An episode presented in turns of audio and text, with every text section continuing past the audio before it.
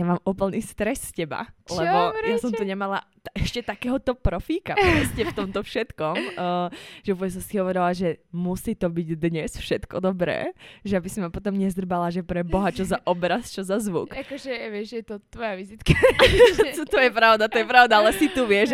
A aj keď som ťa volala, tak ti hovorím, že ešte to nepočúva tak veľa ľudí, ale tvoj čas nebude stratený, lebo to počúvajú a celkom píšu, že dobré. A ja viem, akože mňa to bavilo veľmi, akože po všetkých tvojich, ja väčšinou som už bola ready na podcast a potom prišli nejaké technické, takže nevyšiel, takže ja som ich tak potom už dodatočne počúvala, lebo vždy, keď som spala, že okej, dneska si ho idem, tak vtedy zrovna nevyšiel, lebo sa niečo stalo. Áno, stále sa niečo stalo, to bolo normálne, že mám 10 podcastov vonka a ten posledný, 10. bol prvý, kedy by nebol žiaden problém, keby tu nebola Via, neštekal tu 15 minút. Tak let's be this one, ktorý bude proste fakt dobrý. Áno, číslo 11. Dúfala som, že 13 bude ten dobrý, ale... Buď rada, že to bude 11. Dúfam. Tak vitaj, som rada, že si tu a že sa môžeme pobaviť o takých, chcela by som ísť o takých rôznych zákutí tohto YouTubeového a Instagramového sveta, alebo ty to robíš, že šialene dlho. Mm-hmm. Koľko rokov to robíš? Od tvojich 13 teraz máš koľko? Viem si to, kedy si narodená. Akože budem mať 25 a od 12, keby som blogovala, takže 13 rokov to bude. Čiže 13 rokov si v tomto svete. Hej. To nie je málo. Hej. To si toho asi už veľa zažila za tú dobu. To by mala ísť, že predplatná poukážka terapii do konca života. No to mám akože takú prvú otázku, že ako takéto niečo ovplyvní 12-ročné dieťa, alebo čo robia normálne deti, keď majú 12. Chodia vonka s kamarátmi a aspoň v tej našej dobe, ako počítam, že sme z tej istej, aj keď si troška mladšia, toto sme robili v 12 a ty si točila videá. Ja podľa mňa som ani nemala telefón ešte v 12 a nie to ešte, aby som točila nejaké videá. Vieš čo, ja som bola celkovo, podľa mňa vtedy taký outcast, že som si tak hľadala nejaké svoje veci, čo ma bavia a úplne som nechodila takto nejako, že s kamošmi. Ja samozrejme mala som na základke nejakú partiu, ale ja som teda s videami začala, myslím, že až 14 a že o 12 som blogovala, lebo ja som v 12 chcela byť jak zahraničná youtuberky, ale sa strašne hanbila, vieš si predstav, že 12-ročné dievča na škole začne točiť videá.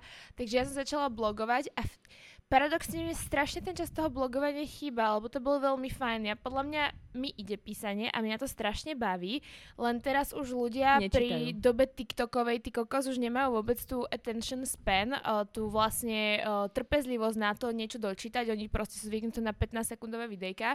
Čiže ja napríklad obdivujem hrozne Milana bez mapy, ktorému stále ten blog ide a mne to veľmi chýba, lebo pre mňa to boli také krásne, čisté časy vtedy.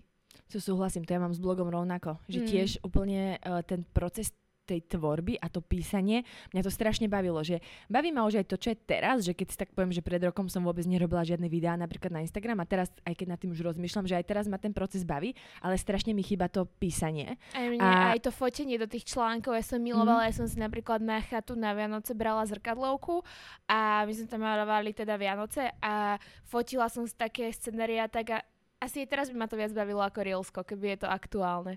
No teraz, kebyže dáš článok, tak... Ty kokos, neviem ľudia by si mysleli, že som prišla z minulého storočia.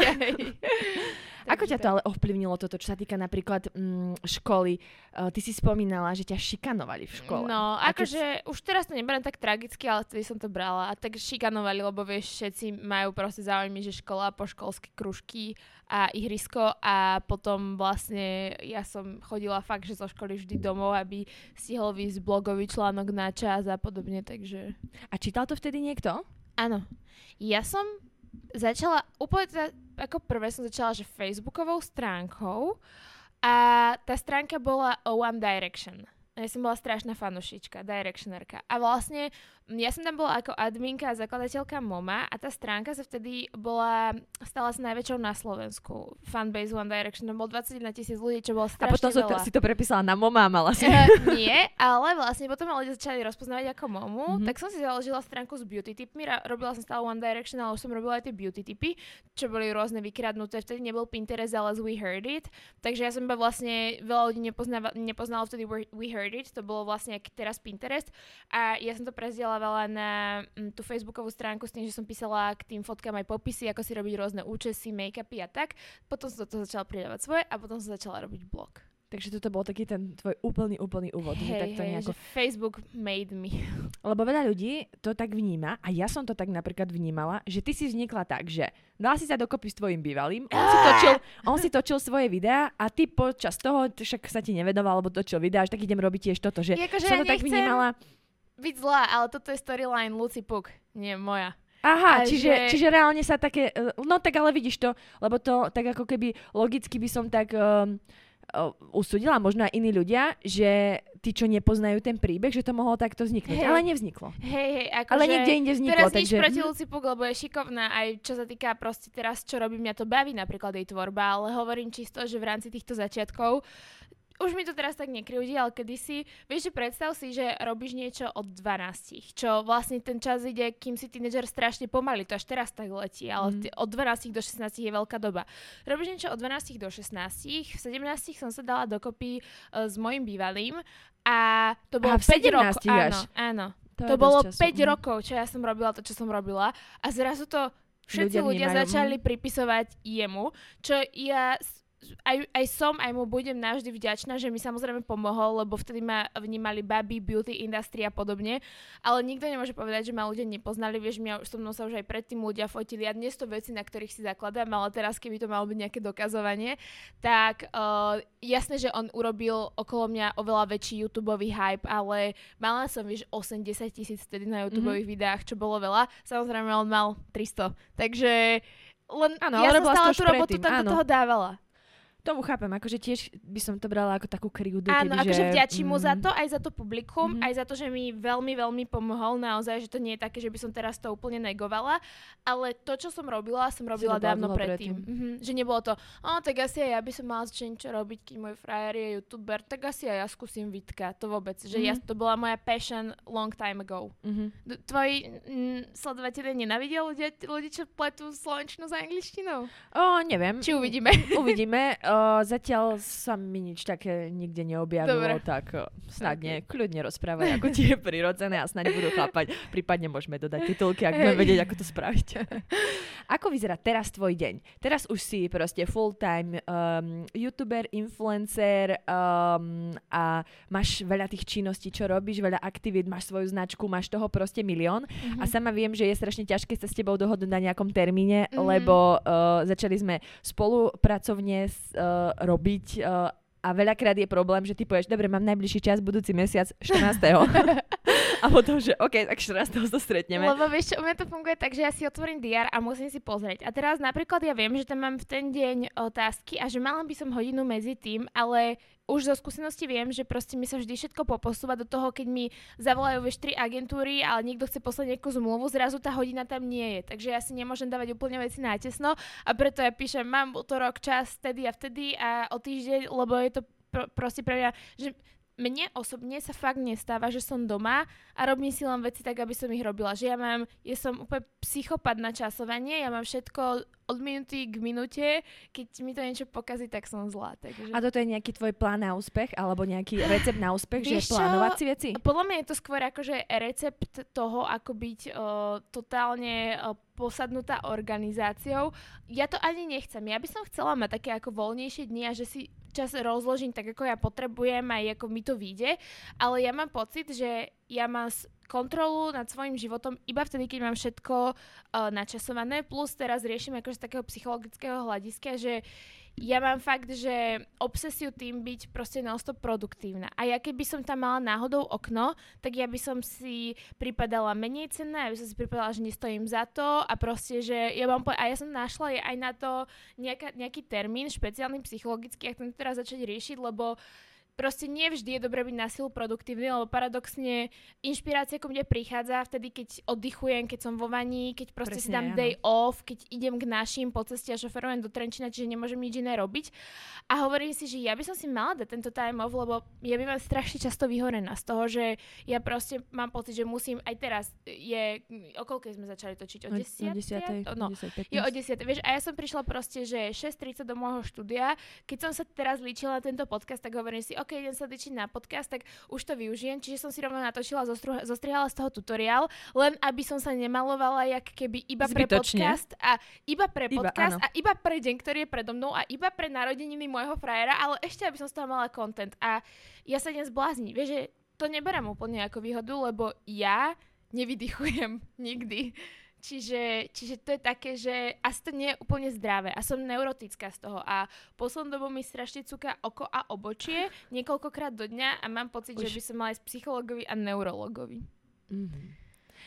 Ako často ti príde správa, kde ti ľudia píšu, že by si mala nájsť skutočnú prácu? Už málo, ale kedy si to bolo strašne veľa a teraz to čítam väčšinou len pod nejakými komentármi, keď o mne napíšu nejaké topky alebo Refresher alebo niekto, tak vtedy vidím, že to tej by bola treba lopatu do ruky a ja som taká, že OK. A pritom niekedy ja by som si tak dala nejakú manuálnu prácu, kde môžem mať vypnutú hlavu. Vypnutú hlavu, presne, áno, no. Áno. A ono hlavne, keď si tak vezmeš, ja som včera nad tým tak rozmýšľala, že často toto tí ľudia robia, že napíšu nejakému influencerovi a pri veľa influenceroch to aj berem, že OK, že taký tí, že čo sa takto fotia. Hej, bolo by lepšie, keby si zobrali tú lopatu. A reálne, že lebo je influencer. Tiež asi aj youtuber. Ale už pri tom YouTube tam už tú prácu urobíš. Že už napríklad aj teraz, keď hovoríš, že ty sa naličíš a urobíš pri tom ten content. A sú to také veci, že ty by si kľudne mohla robiť vizážistku, kameramanku, strihača, ja neviem, online tohto špecialistu v nejakej agentúre, alebo... Veď máš, koľko máš firiem? 5? Asi šéf v 5 firmách? Tak vlastne si tak hovorím, že ktorému šéfovi povedia, že nájdi si skutočnú prácu. Proste žiadnemu. Proste, že dojdeš za svojím šéfom v nejakom korporáte a povieš mu, že... Chod si nájsť tú prácu. Chod si nájsť manuálnu prácu. Choď robiť s lopatou. Proste to mi príde úplne, že... Hej, inak takto som si to nikdy nepredmietla. Akože hej, je to vtipné veľmi, že... A vieš, a ten šéf má zrejme proste, je šéf v jednej firme. Ty si v 5. Tak hovorím, že... Aha, chcela by som takúto neskutočnú prácu. Hej. A to ja som, vieš, ale to sú tí ľudia, ktorí píšu tieto komentáre, ktorí proste, oni si fakt myslia, že to jedno video týždenne na YouTube, lebo som napísaná niekde ako youtuberka a oni si otvoria môj YouTube a je tam 4 videá do mesiaca, čiže jedno týždenne. Kokos, no tak ono má jedno video do týždňa na YouTube a z toho zarába neskutočné prachy a tak. A vieš, že asi keď to vidia takto, že si myslia, že točím jedno video týždenne a som zrazu niekto, tak chápem, že im to nedáva logiku, ale ja robím miliardu ďalších vecí, vyslovene, že som to teraz asi však to vieš aj pokatovala, ako napríklad, že som mala byť v tej zmenárni a odišla som odtiaľ, lebo som si povedala, že ja už nemôžem si zobrať ďalšiu vec, ktorá má... Ja som si povedala, že chcem robiť už len veci, ktoré fakt idú presne tým chodníkom, ku čomu sa chcem dostať. A potom som si povedala, že... A vlastne uvedomila, že viacero vecí, ktoré som robila, také nie sú. Neboli také Girls Gone Wild tým štýlom, ktorým som to robila a nebolo tým ani účinkovanie v nejakej takejto show. Čiže ja som si povedala, že vlastne si musím veľmi definovať, čo chcem robiť, lebo ja som robila milión vecí a každú na úkor tých ďalších, takže... No, tak ale to sa nedá robiť veľa vecí a v každom byť dobrá. No, to proste práve. Nejde. Áno. A keď chceš byť v tých veciach dobrá, tak si musíš vybrať proste... nejaký úzky kruh tých vecí, ktoré budeš robiť. Presne. A z čoho sa tak skladá ten tvoj bežný deň? Že čo sú tie veci, ktorým sa ty venuješ? Konečná otázka, ktorú sa spýtala pred pol hodinou, možno áno. Sorry. Vieš čo, no, ráno sa snažím vstať, že do 6:30 maximálne. Akože väčšinou stávam, lebo ja mám dvakrát do týždňa tréningy o 6:00, čiže 5:40 už musím byť na tréningu, čiže stávam o 5:00. A mne to dáva strašnú takú disciplínu, že ja to milujem. Čiže ja milujem skoré vstávanie a milujem do 9:00 mať vybavené fitko, e-maily a všetky veci, ktoré som si potrebovala, nie sú závislé od iných ľudí, ktorí ešte v tom čase len prichádzajú do roboty, alebo... potom do obeda si väčšinou robím content v zmysle make-upové reelska, YouTube video, keď robím vlog napríklad, tak všetky také tie náročnejšie aktivity, ktoré tam mám, sa snažím robiť do obeda, pretože pre mňa po 3:00 už vládzem len tak akože si spisovať inšpirácie a strihať. Že ja od 5:00 do 3:00 je môj prime time, kedy proste musím spraviť všetko, kedy musím byť takáto jak teraz, proste nahypovaná pri zmysloch a tak. O tretej už to pre mňa končí. Už sa snažím buď zavrieť doma alebo v štúdiu, aby som už nebola súčasťou nejakej zápchy v Bratislave a podobne. A už si robím len veci na počítači, spisujem nápady napríklad na reelsko na ďalší deň, robím si kreatívy, lebo každé reelsko, ktoré ja točím, tak mám predtým fakt, že na papieroch perom rozkreslené, rozpísané, spoznámkované. Takže asi takto to do večera a chodím spávať okolo 9.10. To viem, že veľakrát aj včera, keď som ti písala, neviem, koľko bolo hodiny, 11 asi, tak už mi dalo na WhatsApp len tú jednu fajku, že príde, keď sa zobudíš. Keď som našla tú knihu, čo si napísala. Dala som do Google, že Martina Hornáková, 30 700 výsledkov. Pozrám, dobrého som tak išla a tam, že kniha, napísala knihu, ani nám nepovedala. Ešte zatiaľ nie, ale raz snáď napíšem. Dúfam, že potom si nejaký krajší dizajn vyberieš. Áno, hej, toto mi bolo úplne ono.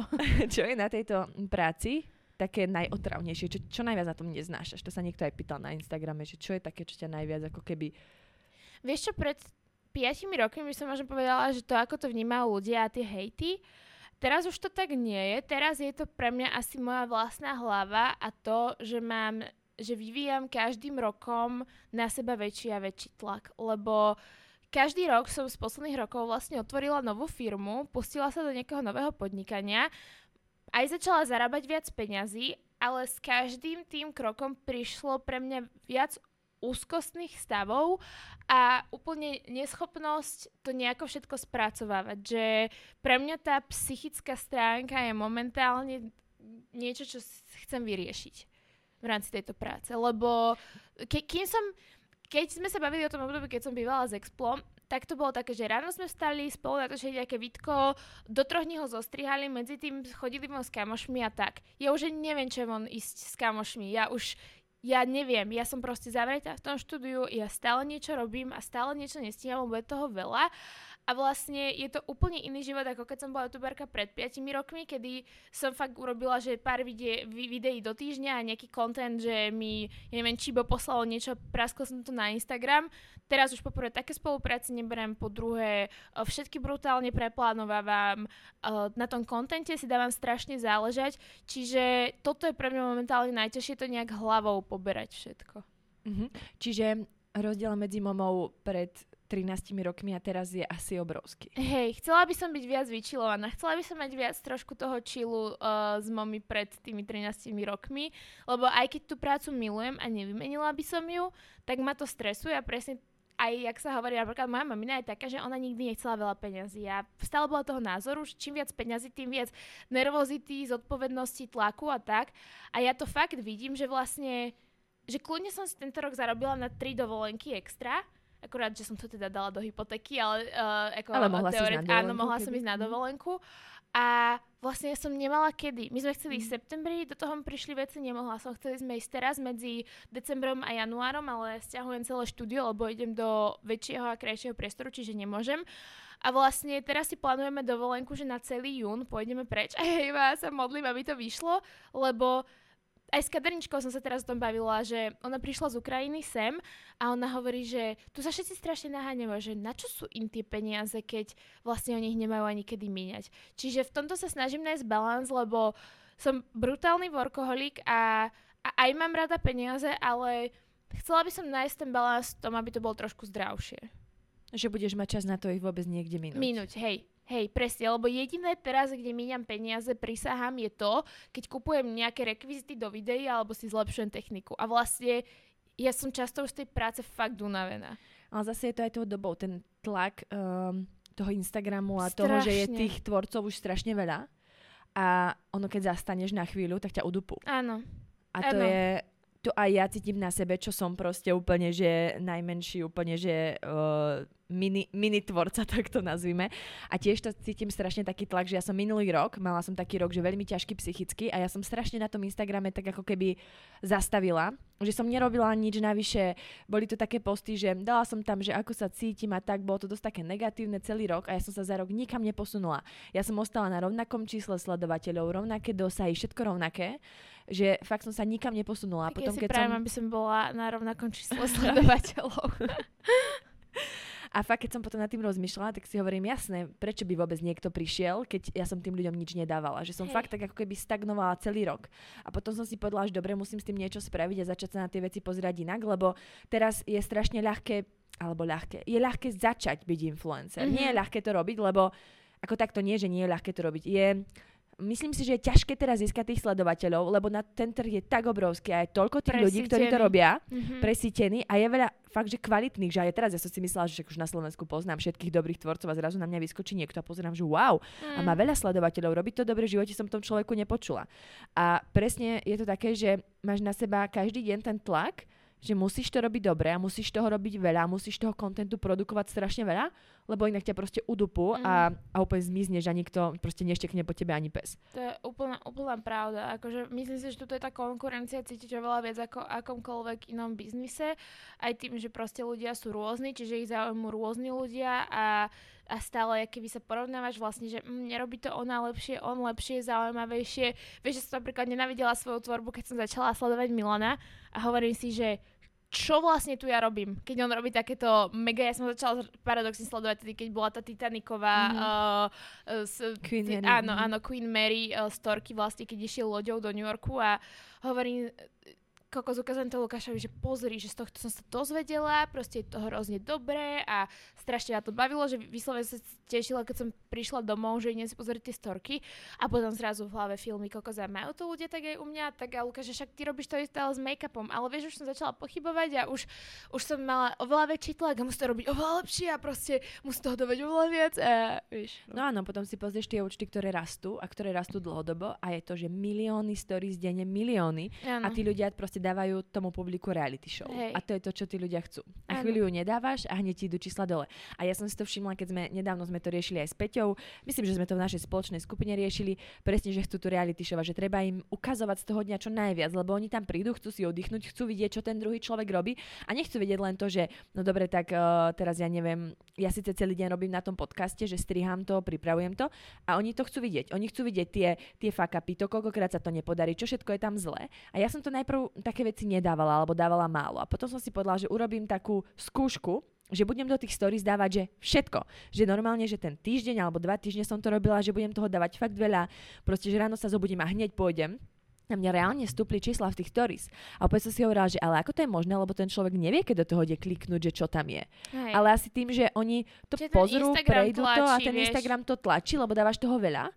A zrazu, ja som mala reálne v tých stories proste také čísla, že som si hovorila, že wow, že fakt toto chcú, ale pre mňa to nebolo dlhodobo udržateľné robiť to takto. Vieš čo, paradoxne, ja si myslím, a asi to myslím, že strašne veľa tvorcov by so mnou nesúhlasilo, ale je to aj štýl, ktorým to chcem robiť ja, že nechcem ľudí zbytočne zahlcovať takýmto kontentom, lebo som sama proti tomu, aby ľudia trávili zbytočne dlhý čas na storkách. Preto mám každého minutnutého, unfollowujem často ľudí aj kamošov, ktorí pridávajú strašne veľa. Čisto len z toho, aby som sebe nerobila zle tým, že vlastne hodinu scrollujem a mohla som si aspoň oddychnúť za ten čas a hlavu trochu dať pre toho displeja. A ja strašne cením ľudí, o ktorých skôr počujem raz za pol roka, ktorí urobia niečo veľké a významné, ako takých, ktorí otravujú svojim každodenným bullshitom každý jeden deň a snažím sa aj ja vymaniť z toho, že radšej mať úspešné reelske ako 300 afektovaných storiek o niečom, lebo ja som si to uvedomila už dávno, keď Kazma Kazmich robil tie jeho one-man shows, neviem, či to poznáš.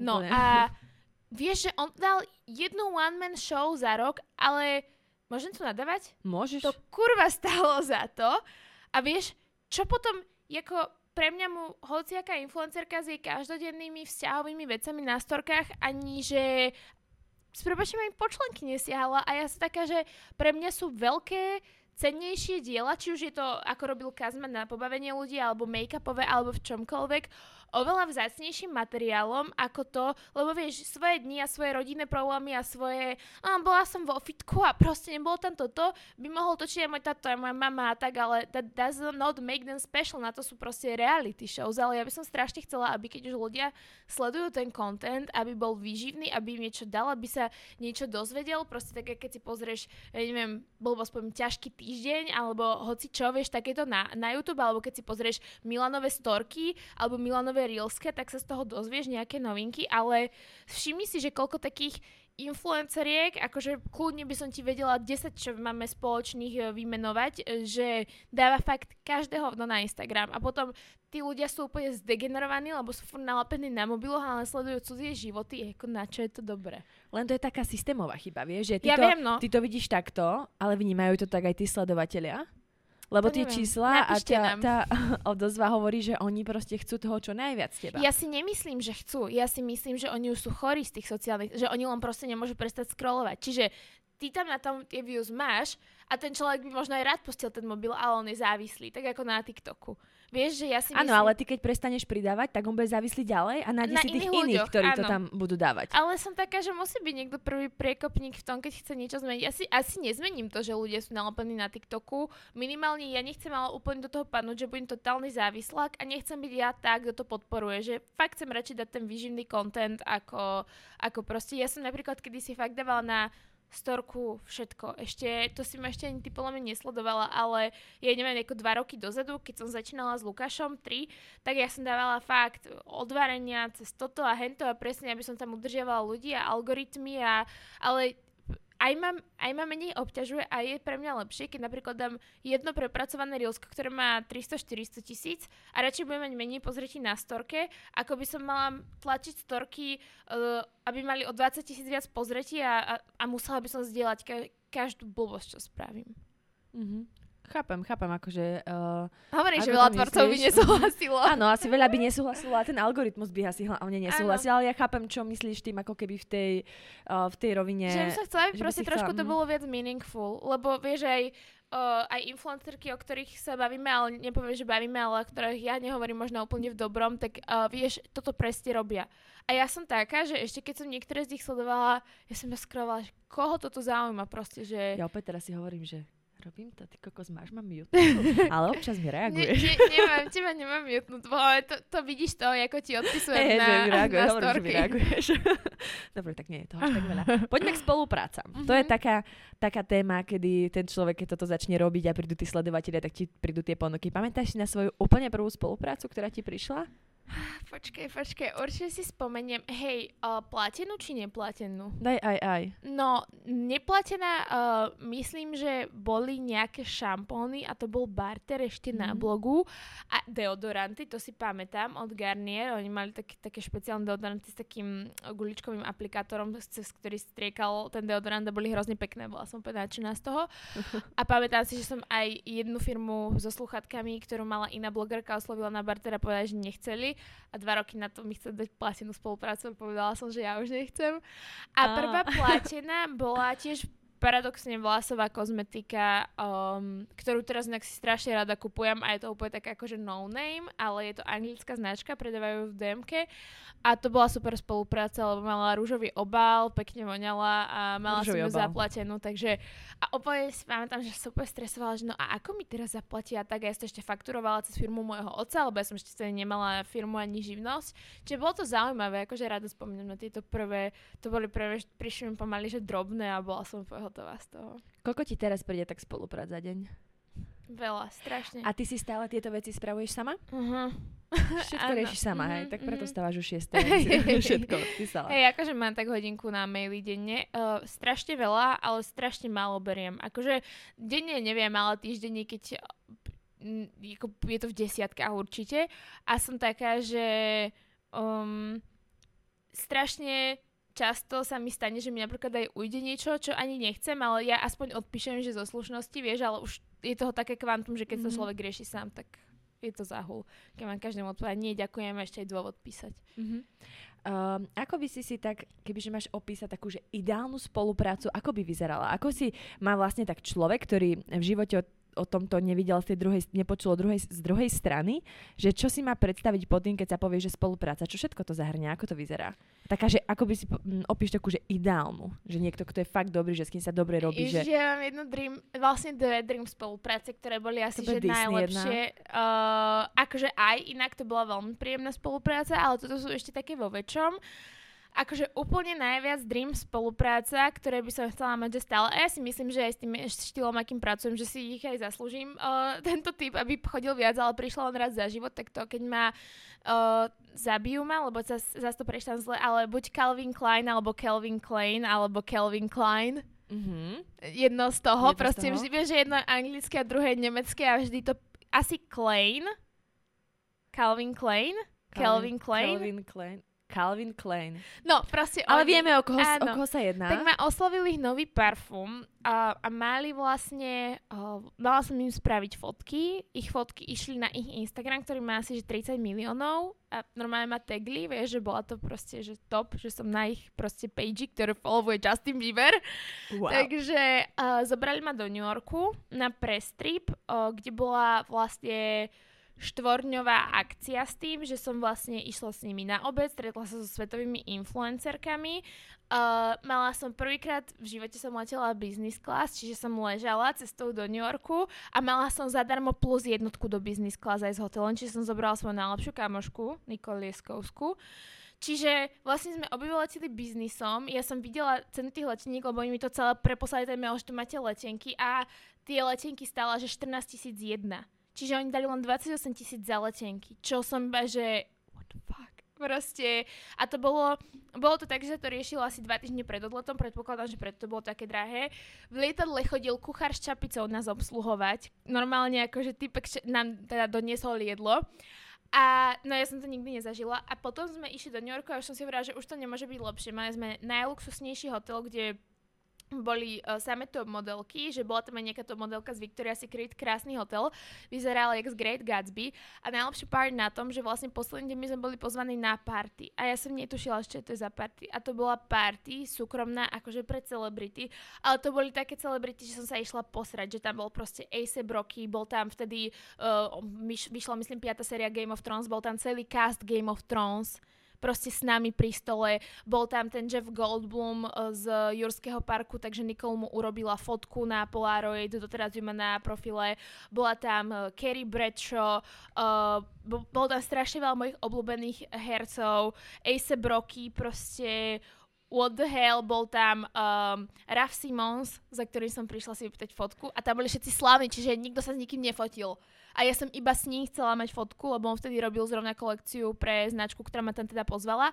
A on ma tak pohľadkal, že teraz nie, ja som unavený. A ja, že, takže ma odmietol. ale bolo to super. Takže toto, že som sa vlastne to bola asi v ten večer najviac top party v New Yorku s najviac slavnými ľuďmi.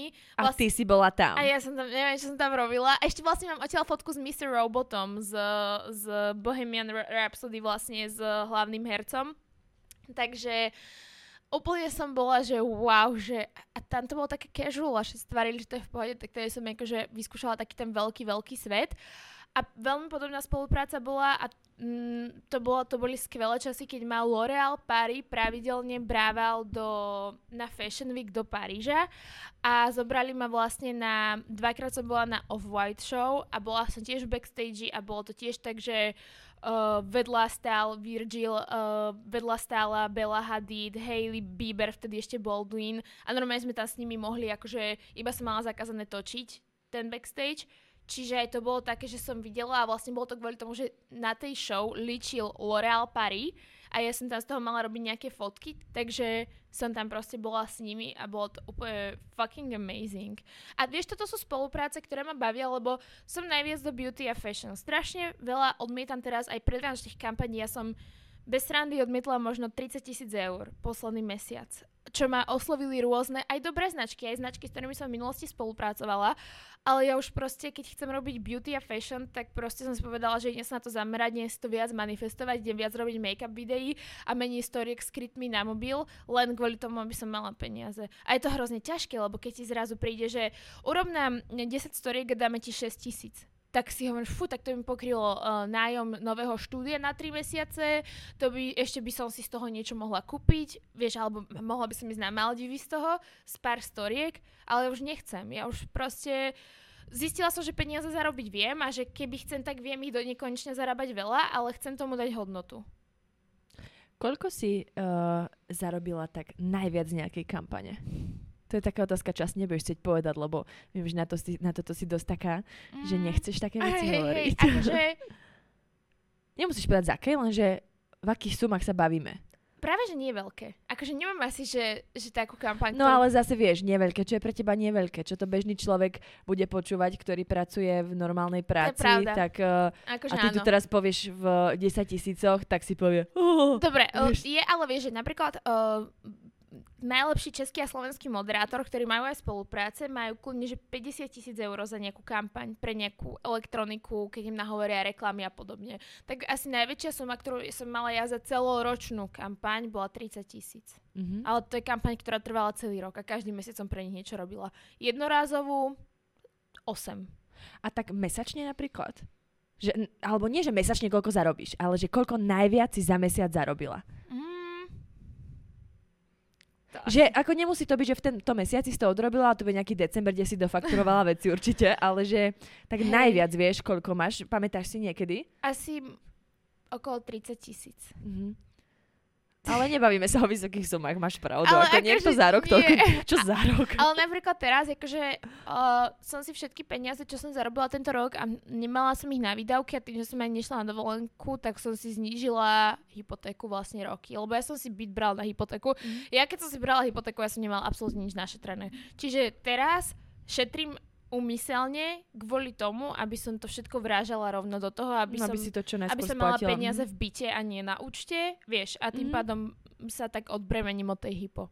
Lebo ľudia si, vieš, pri týchto sumách predstavia, že si môžem kúpiť 4 vily v Bratislave, ale poprvé ja mám celkom akože vysoký životný štandard, že neobmedzujem sa, že keď mám chuť na suši, tak idem na suši, čo ja si strašne vážim, lebo napríklad môj frajer má k tomuto, ako v rámci tohto dáva celkom na zem, že snaží sa, aby som bola nohami na zemi, že vlastne mi hovorí, že vieš, ale to nie je normálne chodiť 5 krát týždeň do reštaurácie a podobne, čiže snaží sa toto obmedzovať a skôr tie peniaze šetriť, ale ja mám fakt, že vieš, že platím si hypotéku, platím si štúdio, mám vysoké náklady v rámci mojej tvorby, že to sa nezdá, ale stále niečo dokupujem, keď točím, takže tak. No, to boli najlepšie spolupráce. Poďme k najhorším. A dúfam, že ich bude veľa. Vieš čo, jak si mi povedala, že by som mala vedieť nejakú najhoršiu spoluprácu? Vieš, ono, podľa mňa neexistuje zlá spolupráca, lebo keď ťa osloví klient a ty vieš, že tú značku máš rada, tak do toho ideš. Ale podľa mňa existuje fakt zlá agentúra, ktorá...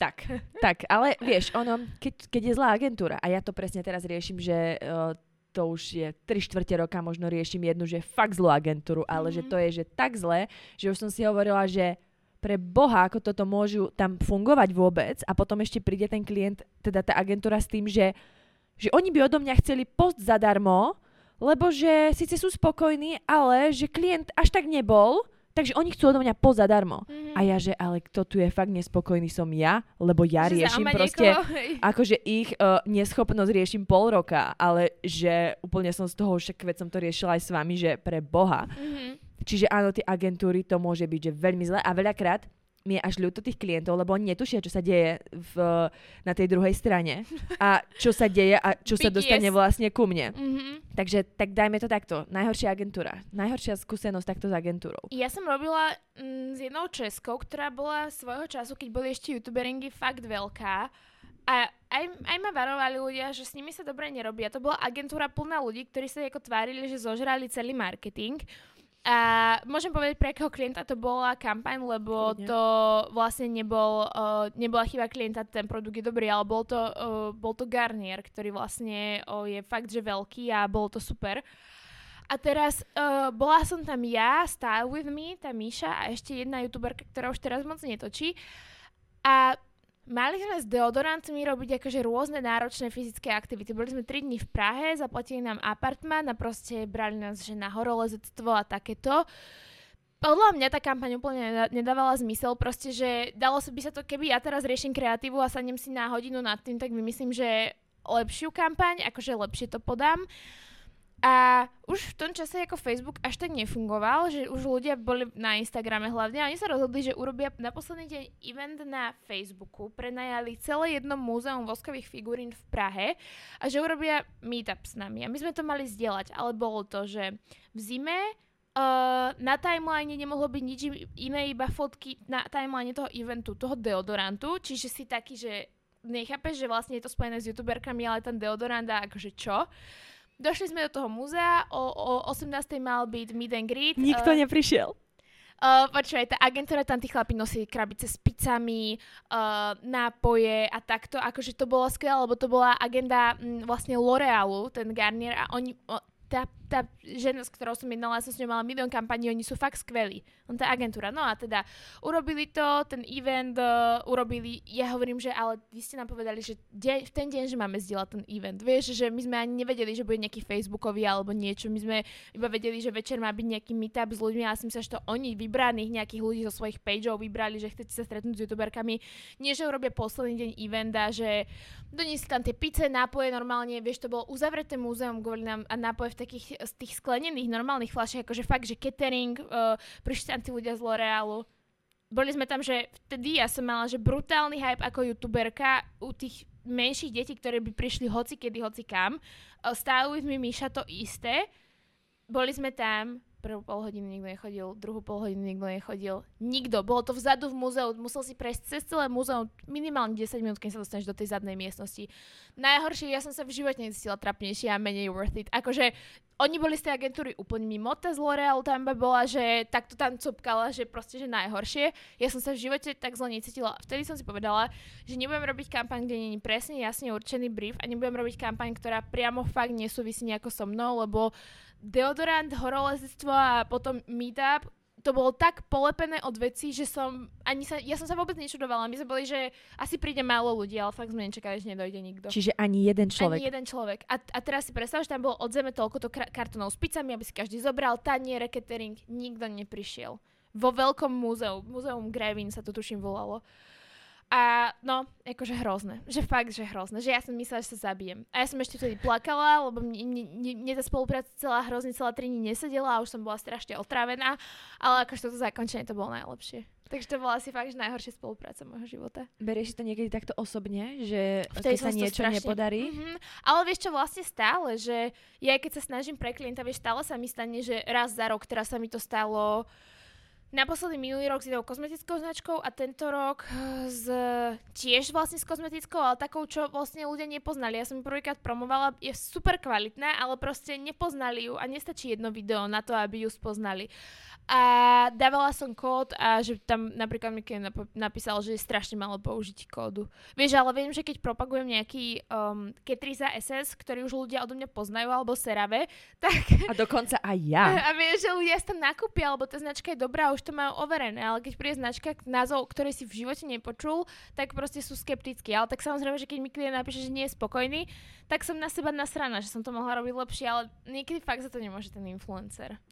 No áno, to akože keď urobíš aj najlepšie promo, ale máš slabý produkt, tak áno, to nedokážeš proste predať. A napríklad tieto produkty neboli slabé, ale hovorím, že úplne nová značka. Minulý rok, čo mi, že mega vynadali, akí sú zo mňa sklamaní, lebo že mali strašne... málo predaných kusov, pritom traffic z mojej storky bola brutálna, že veľa preklikov, ale proste vie, že nikto to nakoniec nekúpil, lebo to boli drahé produkty, skincare, organická, československá, som zistila, že takéto veci u mňa nefungujú. Že ja fakt, ja nebudem robiť takéto nejaké už lokálne veci, lebo tí klienti majú očakávanie, pre takého klienta je strašne veľa, dať 1000 eur napríklad a vlastne jemu sa to určite nevráti, lebo tí ľudia tie značky nepoznajú a ja nechcem ľudí tlačiť, aby si kupovali také veci, že radšej budem robiť CeraVe a podobne, ktoré ja mám overené, ľudia to poznajú nielen odo mňa, ale aj z reklám a viem, že tam bude tam aj tá návratnosť pre toho klienta. Alebo pre klientov, ako je L'Oréal, ktorým vyslovene nemusí ísť o návratnosť, ale ide im o povedomie o značke. Mhm. Čiže sa na to pozerá, že takto, že nie je to len, že OK, zaplatia mi a idem do toho a odpromujem, ale... Nie, aby to stále malo... riešim. Ja normálne, ja koľkokrát dorábam zadarmo storky, keď to nemá taký výtlak, ako si ja predstavujem, alebo proste ja potrebujem, aby bola spokojnosť na oboch stranách, aj na klientovej, aj na mojej. Mm-hmm. Tomu rozumiem. No. Ale potom... preto sa mi chce grcať už zo všetkého, lebo ja už nevládzem niekedy. Mm-hmm. Vieš, že mysleť na vlastne skoro všetko, že... Ako zvládaš hejty teraz? Je to už lepšie ako v minulosti? Ja už neviem. Vieš, že mňa sa to spýtajú, že presne teraz som robila nejaký rozhovor, biznis.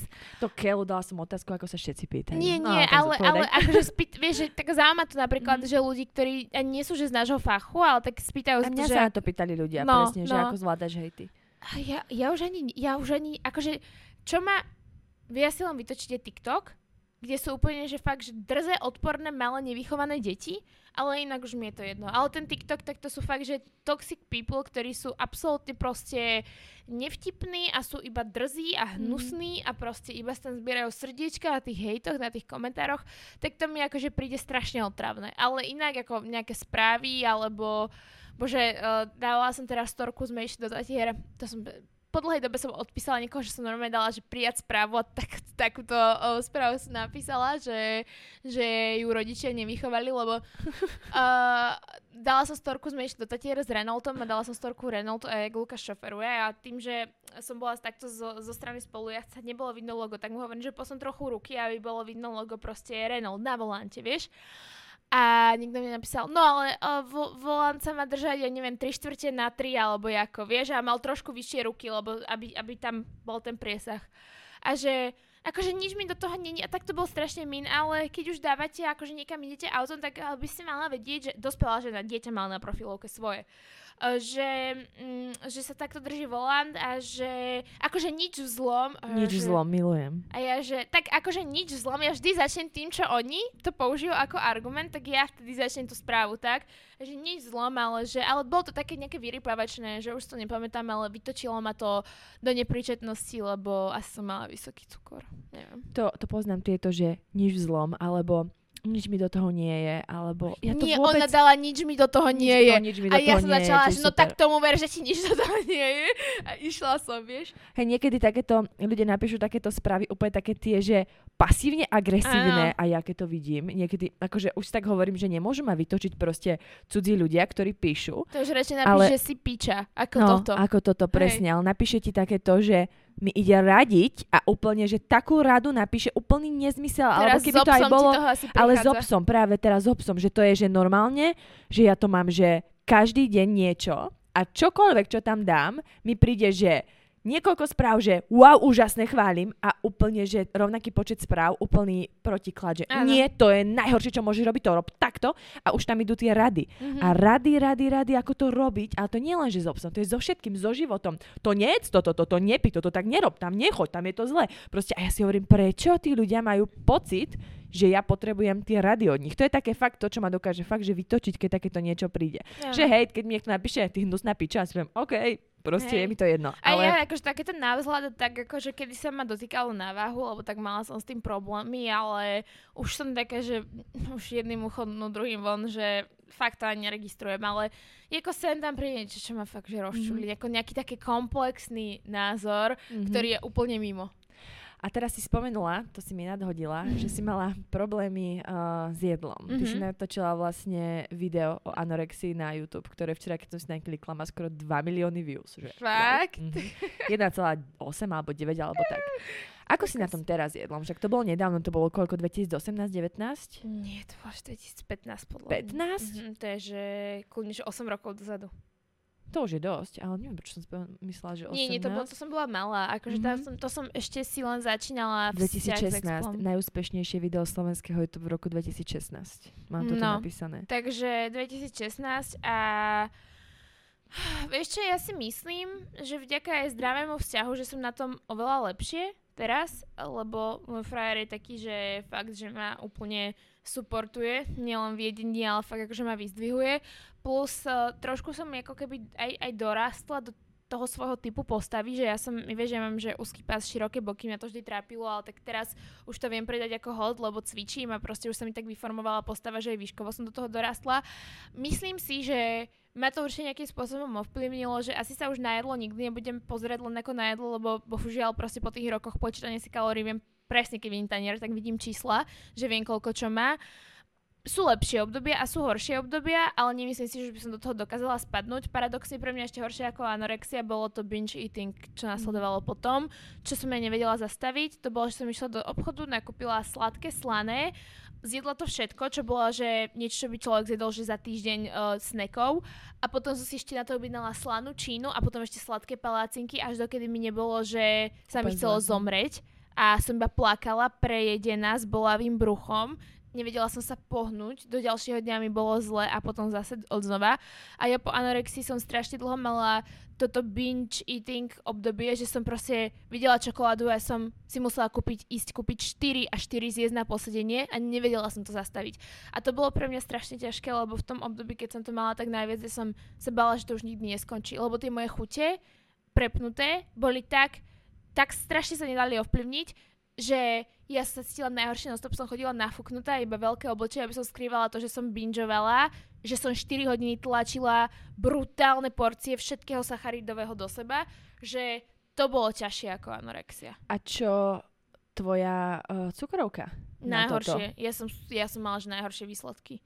Fakt, že... Čiže ani to, že si vedela, že si robíš fakt zle po zdravotnej stránke, ťa nezastavilo. Ja som si pichala obrovské množstvo inzulínu, ktoré aj takto nestíhali pokrývať, lebo som si dávala, vieš, že slané čipsy, biele rožky, do toho čokoládu, potom zase chudná slané, vieš, ako to funguje, keď ja som mala presne toto isté. No. Tiež, že som kúpila proste v obchode plný košík jedla a všetko, čo za tú dobu, kedy som nejedla, čo som si tak v hlave ukladala, toto si dám, potom toto a zrazu som to mala všetko v tom košíku. A ja som sa hambila, vieš, že som bola 3-krát za deň v tých našich malých potravinách pri mojom paneláku. A to ste zapamätajú. A ja som sa hambila, že budem sa tváriť, že volám a že niekomu chystáme oslavu a takéto, že ja som proste pred ďalšími, keď mali prísť na návštevu, musela všetko poschovávať, vieš, a že to bolo, že crazy. Ja som vtedy dávala toľko, ja som chodila aj na podporné fóra na binge eating a tak aj ľudia, takí, čo to mali moc v Amerike, kde je to trošku ťažšie s tými peniazmi v niektorých tých častiach, tak hovorili, že im to už moc ovplyvňuje život, lebo že oni už nemajú čo platiť nájom, lebo všetko míňajú na binge, áno. Že to už je masaker. Ako si sa potom z toho dostala?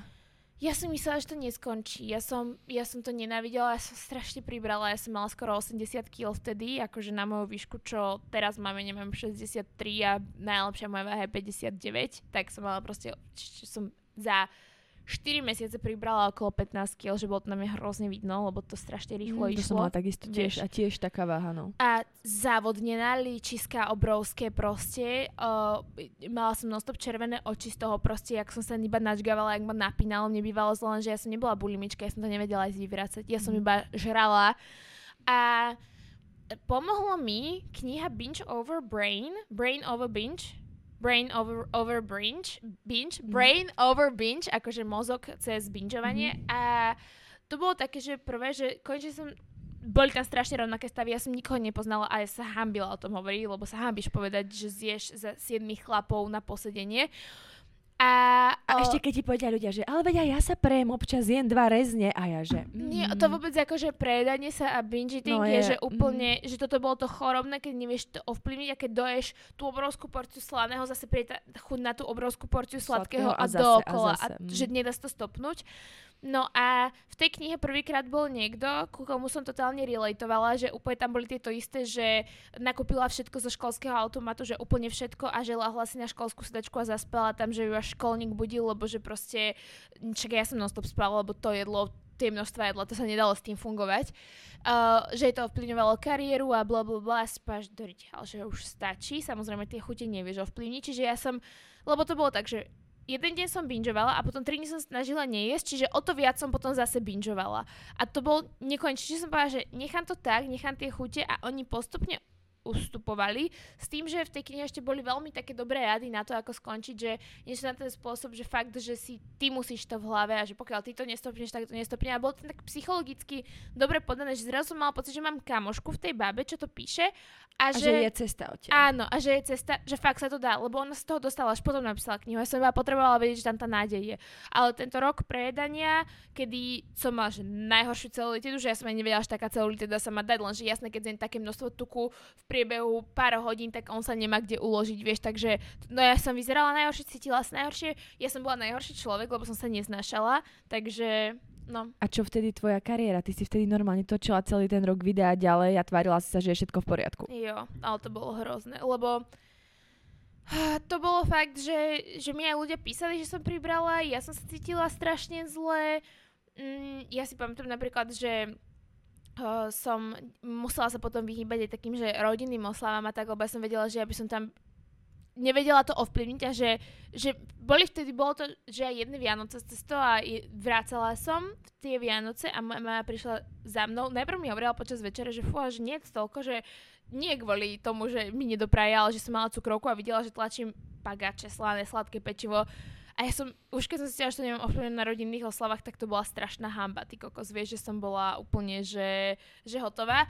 A ja som proste si povedala, že tak už to nejde, ja sa hambila aj na tých videách, ja som sa hambila, aj keď som niekde bola s kamošmi, lebo proste nešla, ja som chodila zo stretnutia s kamošmi skoro, len aby som sa mohla ísť domov načkávať, vieš. Čiže to bolo hrozné na moja tvorba, tak ja som bola pribrata, závodnená, ja som mala také líca proste, no hrozne som sa cítila. A ľudia ti písali, že si pribrala, hej, po tých videách. A to, čo veľmi s tebou robilo, lebo ja si presne pamätám jeden moment, kedy ja som vtedy bola počas tohto obdobia v Prahe a tým, že ja som mala ešte do toho aj bipolárnu poruchu a mala som tie epizódy manická, depresia, fakt, že ja som mala vtedy že hrozné 2 roky, ale chodila som stále cvičiť na crossfit. A pamätám si, keď som raz takto prišla na tréning a tréner mi povedal niečo v takom zmysle, že Niko, ty si pribrala. A ja úplne, že pre Boha, niekto si to všimol. A ja som sa vtedy strašne hanbila, strašne. Si hovorím, dobre, tak ale on si to všimol a povedal mi to, koľko ľudí si to všimlo a nepovedalo mi to. Že ja som sa fakt strašne hanbila a pre mňa to bolo strašne také potupujúce, že ja som chcela byť proste krásna a všetko som to robila preto, aby som bola krásna a chudá a zrazu niekto prišiel a on na to poukázal, že ja som pribrala. Že som sa vtedy hrozne zrušila. My obidve sme cvičili vlastne v tom období aj ty a ja a tiež s váhami a o to viac to vtedy ide, lebo vieš, ty naberáš svaly a ešte naberáš aj tuk, takže proste ty si že giga. A mne to tiež napríklad, že ja som už bola rozdená s Explom, ale stretávali sme sa sem tam a stretli sme sa raz v Auparku na otváračke Vaflandu a povedala mi, že nepribrala si? A iba, že a vieš, ja iba v hlave všetky tie filmy, že všetky tie porcie, čo čgám do seba, alebo si neviem pomôcť a ja, že mne je najhoršie. No by bolo, ja som sa chcela zabiť, to boli hrozné roky, fakt, že mesiace, hrozné. A všetko to začalo tým, že ty si cítila ten nátlak, že musíš vyzerať dobre na tých videách? Alebo aký si tam mala spúšťač toho? Hej, že vlastne tá anorexia, to bolo to, že ja som proste mám typ postavy, že boky, riť, úzky pás a ja som nechápala, že nemám postavu jak Cara Delevingne alebo Victoria's Secret modelky, že to sú baby, ktoré majú aj stavbu postavy úplne inú, že rovnú, takú chlapčenskú a že ja proste sa tých bokov nezbavím. Ja som nerozumela, že je viacero typov postav a že nemôže mať tie gap a takúto medzeru medzi stiehnami a stiehná ako paličky, vieš. Čiže ja sa snažila dosiahnuť to. Lenže ja som úplne iný body type, že ja by som skôr mohla vyzerať ako Nicki Minaj, než ako Victoria's Secret modelka. A teraz si už s tým úplne zmierená, že si so sebou 100% spokojná, alebo máš stále občas také myšlienky? Akože nemám rada veci na sebe. Niektoré, vieš, na niektorých fotkách nemám rada svoje stehná, svoje lítka, ale nosím outfity a vieš, že mňa väčšinou deformuje oblečenie. Čiže ja viem, že ja vyzlečená fakt vyzerám dobre, čiže som taká, že to je ale cesta. Hej, že snažím sa proste. Nemôžem to mať všetko. A ja viem proste, že ja z tých stiehien nezbavím ani keby nejem, lebo proste, akože určite by som mohla byť chudšia, ak som teraz, ale viem, že ten body type, že vlastne tomu typu postavy, ktorý mám, že sa hodí tá váha, ktorú mám, takže som taká, že viem to pimpovať, snažím sa proste chodím do fitka, snažím sa mať krajšie, vyrysovanejšie ruky. Sú veci, na ktorých viem pracovať, sú veci, ktoré neovplyvním, proste to, že mám kolená ako dve tváre, proste fakt skryté deti. Áno, úplne akože, bohužiaľ. Ale si OK, hej, že sa ráno zobudíš a nejdeš najprv do zrkadla pozrieť sa, že môžem ísť vôbec medzi ľudí? Nie, ale mala som to a som strašne rada, že to nemám. To bolo presne ako to obdobie, keď som sa nenávidela, lebo to ti tak ovplyvňuje celý život. To je proste všetko, no. Že už teraz nechápem, jak som mohla vstávať s tým, že som sa nenávidela. And I did, vieš, že ja som fakt, že ja som sa neznašala, jak som vyzerala. A ja som teraz iba najšťastnejšia. Vlastne ja som včera dala aj na storku fotky z toho obdobia, keď som sa neznašala. Akože verím, že keď mi niekto poradil s obliekaním, tak by som sa mala trošku radšej, ale fakt, že som rada, že nevstávam s tým, že sa nenávidím, lebo to bolo, že hrozné. To bolo, ja nechápem, ja som išla do roboty, o to horšie sa mi robilo, točilo si, pretože sa máš natáčať, keď sa neznášaš. Keď sa pozrieš na seba, povieš si, že hej, že ty si ohavná. Vieš, čo mne príde, že čím viac je človek na očiach, tým viac má nejaké, tým viac je psychicky dodrbaný a tým viac to tají. Mm-hmm. Že mám taký pocit, že s veľa ľuďmi, ktorí sú takí, že buď pôsobia na YouTube alebo na Instagrame, alebo majú fakt, že tú fanušikovskú nejakú základňu, poznajú ich ľudia, tak proste majú nejaké tie psychické problémy, aj možno z toho prostredia, v ktorom sú, vyrastajú, lebo však ty koľko rokov si v tom a začala si, keď si bola úplne vlastne dieťa, mm-hmm. lebo v 12 si dieťa. A príde mi, že tí ľudia s tým nechcú ísť von a skrývajú to, že majú proste strašne veľa takých nejakých psychických problémov. A my sme sa pred nejakou dobou bavili spolu a ja som mala také zlé obdobie, kedy ja som sa objednala proste do jednej psychologickej ambulancie, respektíve k takej jednej terapeutke a som mala pocit, že to fakt potrebujem, to bolo nedávno a potom mi napísali, že ma nevezmu, lebo že majú plno, ja som sa z toho úplne zrútila, lebo som plakala doma, že ma proste ani v Cvokhause nechcú a tak a vtedy som ti to napísala a ty si povedala, že tiež hľadáš psychologa. Mm-hmm. Takže tiež máš nejaké také veci, čo potrebuješ riešiť? Ja som sa na to nechcela pýtať, vtedy hovorím si, že každý potrebuje psychológa sa akože ísť pobaviť, ale... Akože to je pravda, no. Akože každého by som poslala, nech sa ide troška pobaviť a určite by niečo našiel, ale máš pocit, že ťa toto všetko nejakým spôsobom poznačilo, lebo si povedala, že mávaš z toho úzkosti, z toho, čo sa deje a z toho, že máš na seba stále ten tlak a chceš byť najlepšia, dokonalá, všetko robiť dokonalo a nechceš oddychovať, lebo sa cítiš neproduktívne. Mm-hmm. Ja si myslím, že mňa to úplne psychicky zničilo a budem to musieť čoskoro riešiť, lebo uvedomila som si to tak akože viac, keď som sa bavila o tom so svojou najlepšou kamoškou, keď som videla dokument Justina Biebera, kde on hovoril, že jemu sa všetok dopamín uvoľní, keď je na stage, keď má tour a proste dá tam všetku energiu von a je úplne jak na drogách, že so high, že úplne najviac, najlepšie. Potom mu skončí tour a má hlboké depresie a musí brať drogy a látky a myslím si, že on však sa aj priznal za lieky a podobné veci. A ja to mám veľmi podobne vo svojom živote, lebo ja mám strašne vysoké highs. Vieš, som v New Yorku s A$APom Rockym na party, letím business class, príde mi zákazka, moja dream, ja neviem, napríklad tak je pre mňa spolupráca s Tezenisom a idem s nimi do Talianska a mám proste najlepšie 3 dni. A potom som týždeň tu, v normálnom živote, ktorý je aj tak oveľa lepší, ako keby proste si to porovnám s tým, s čím niekedy musím napríklad v robote dealovať moja mamina, vieš. A že ja si tu zavriem do štúdia, stále si môžem kreatívne. Ale mne už to príde oproti tomu, čo som zažila, tak obyčajné, že moje telo už nemá dostatok tých hormónov šťastia, aby to pokrylo, lebo som ich všetky vytrieskala na tieto high udalosti, jak Justin na stage, a ja neviem byť šťastná. A ja si myslím, že tieto výkyvy hormónov, lebo veľa to má s tým oxytocínom, dopamínom, adrenalínom a podobne, mi spôsobili nejakú nerovnováhu v mozgu, ktorú budem musieť teraz ísť nejak vyriešiť a možno pomenovať ako nejakú diagnózu, lebo vlastne to, že mám úzkostné stavy, je to, že som nervózna, proste mám dýchavičnosť. Chvíľku som taká, že neviem, že či musím úplne sa rozmrkavať, že neviem, či som v sne alebo v realite, že úplne sa disociujem od seba, že úplne proste mi odíde, necítim si ruky, nohy, proste mám pocit, že sa mi sníva, najhorší stav, neznášam to. Potom mi začne bušiť srdce a hovorím Lukášovi, že ja sebe musím ísť na pohotovosť, lebo mi je zle, ale ty máš len taký pocit, že zomreš, tebe normálne nič nie je. A do toho mám depresívne epizódy, kedy mám mesiac v kuse po sebe rána, kedy sa zobudím, nevidím ničom zmysel, aj keď ma čakajú dobré veci, aj keby mi dal niekto, že tu máš dom v Amerike, letenky a nekonečný budget, tu si to choď užívať, nič to so mnou nespraví, lebo by som chcela zomrieť. Áno, ale že aby sa ani nezačal deň. A mala som pred 2 rokmi takú depresívnu epizódu, ktorá som myslela, že som totálne v prdeli, lebo som zvyknutá, že to trvá týždeň, 2, 3, že proste iba, že sa prekusnem cez to ráno, vstanem, proste poviem si, že si nemôžem nič spraviť, lebo však moje rodičia by si sa zbláznili a viem, že proste to tu má nejaký zmysel, prekonám to a viem, že po tých 3 týždňoch príde dobré obdobie. Lenže ja som mala v roku 2021 to depresívne obdobie 5 mesiacov a to bolo, že peklo. Že pamätám si jednu prechádzku, čo ma frajer zobral, že on už bol bezradný, už nevedel, čo ma so mnou robiť. Mi sa nechcel, že obliecť, zuby umyť, osprchovať. Absolútne. Ja som 3 dní dokázala preležať pod dekou. A iba si pamätám, že sa prechádzame okolo Kuchajdy, lebo ma zobral, že von aspoň na slnko sa prejsť, že tam normálne pobehovali deti, kopali si loptu, fungovali proste ľudia, Prechádzali sme sa, všetci tam mali nejakú emóciu a ja som necítila, že nič. To nebolo, že ja som bola smutná. Ale ja som až tam mu tak reálne povedala, že Lukáš, že ja nevládzem žiť. Proste, že ja toto prázdno už nedávam. Žiadna motivácia do roboty, žiadna motivácia na to sa vôbec nadýchnúť a chce dýchať. Motivácia sa dať ráno dokopy, nula.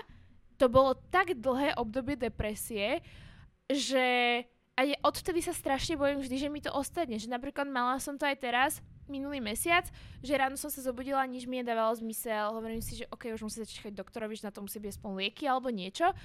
A vždy, keď to už príde, tak sa bojím, že to bude trvať tak dlho. Lebo keď ti tak dlho veci nedávajú zmysel a vieš, dojdem na tréning a ja milujem moju trénerku, my sme kamošky, ona je skvelý človek. Ale 4-krát sa ma spýta, prečo som smutná alebo čo mi je.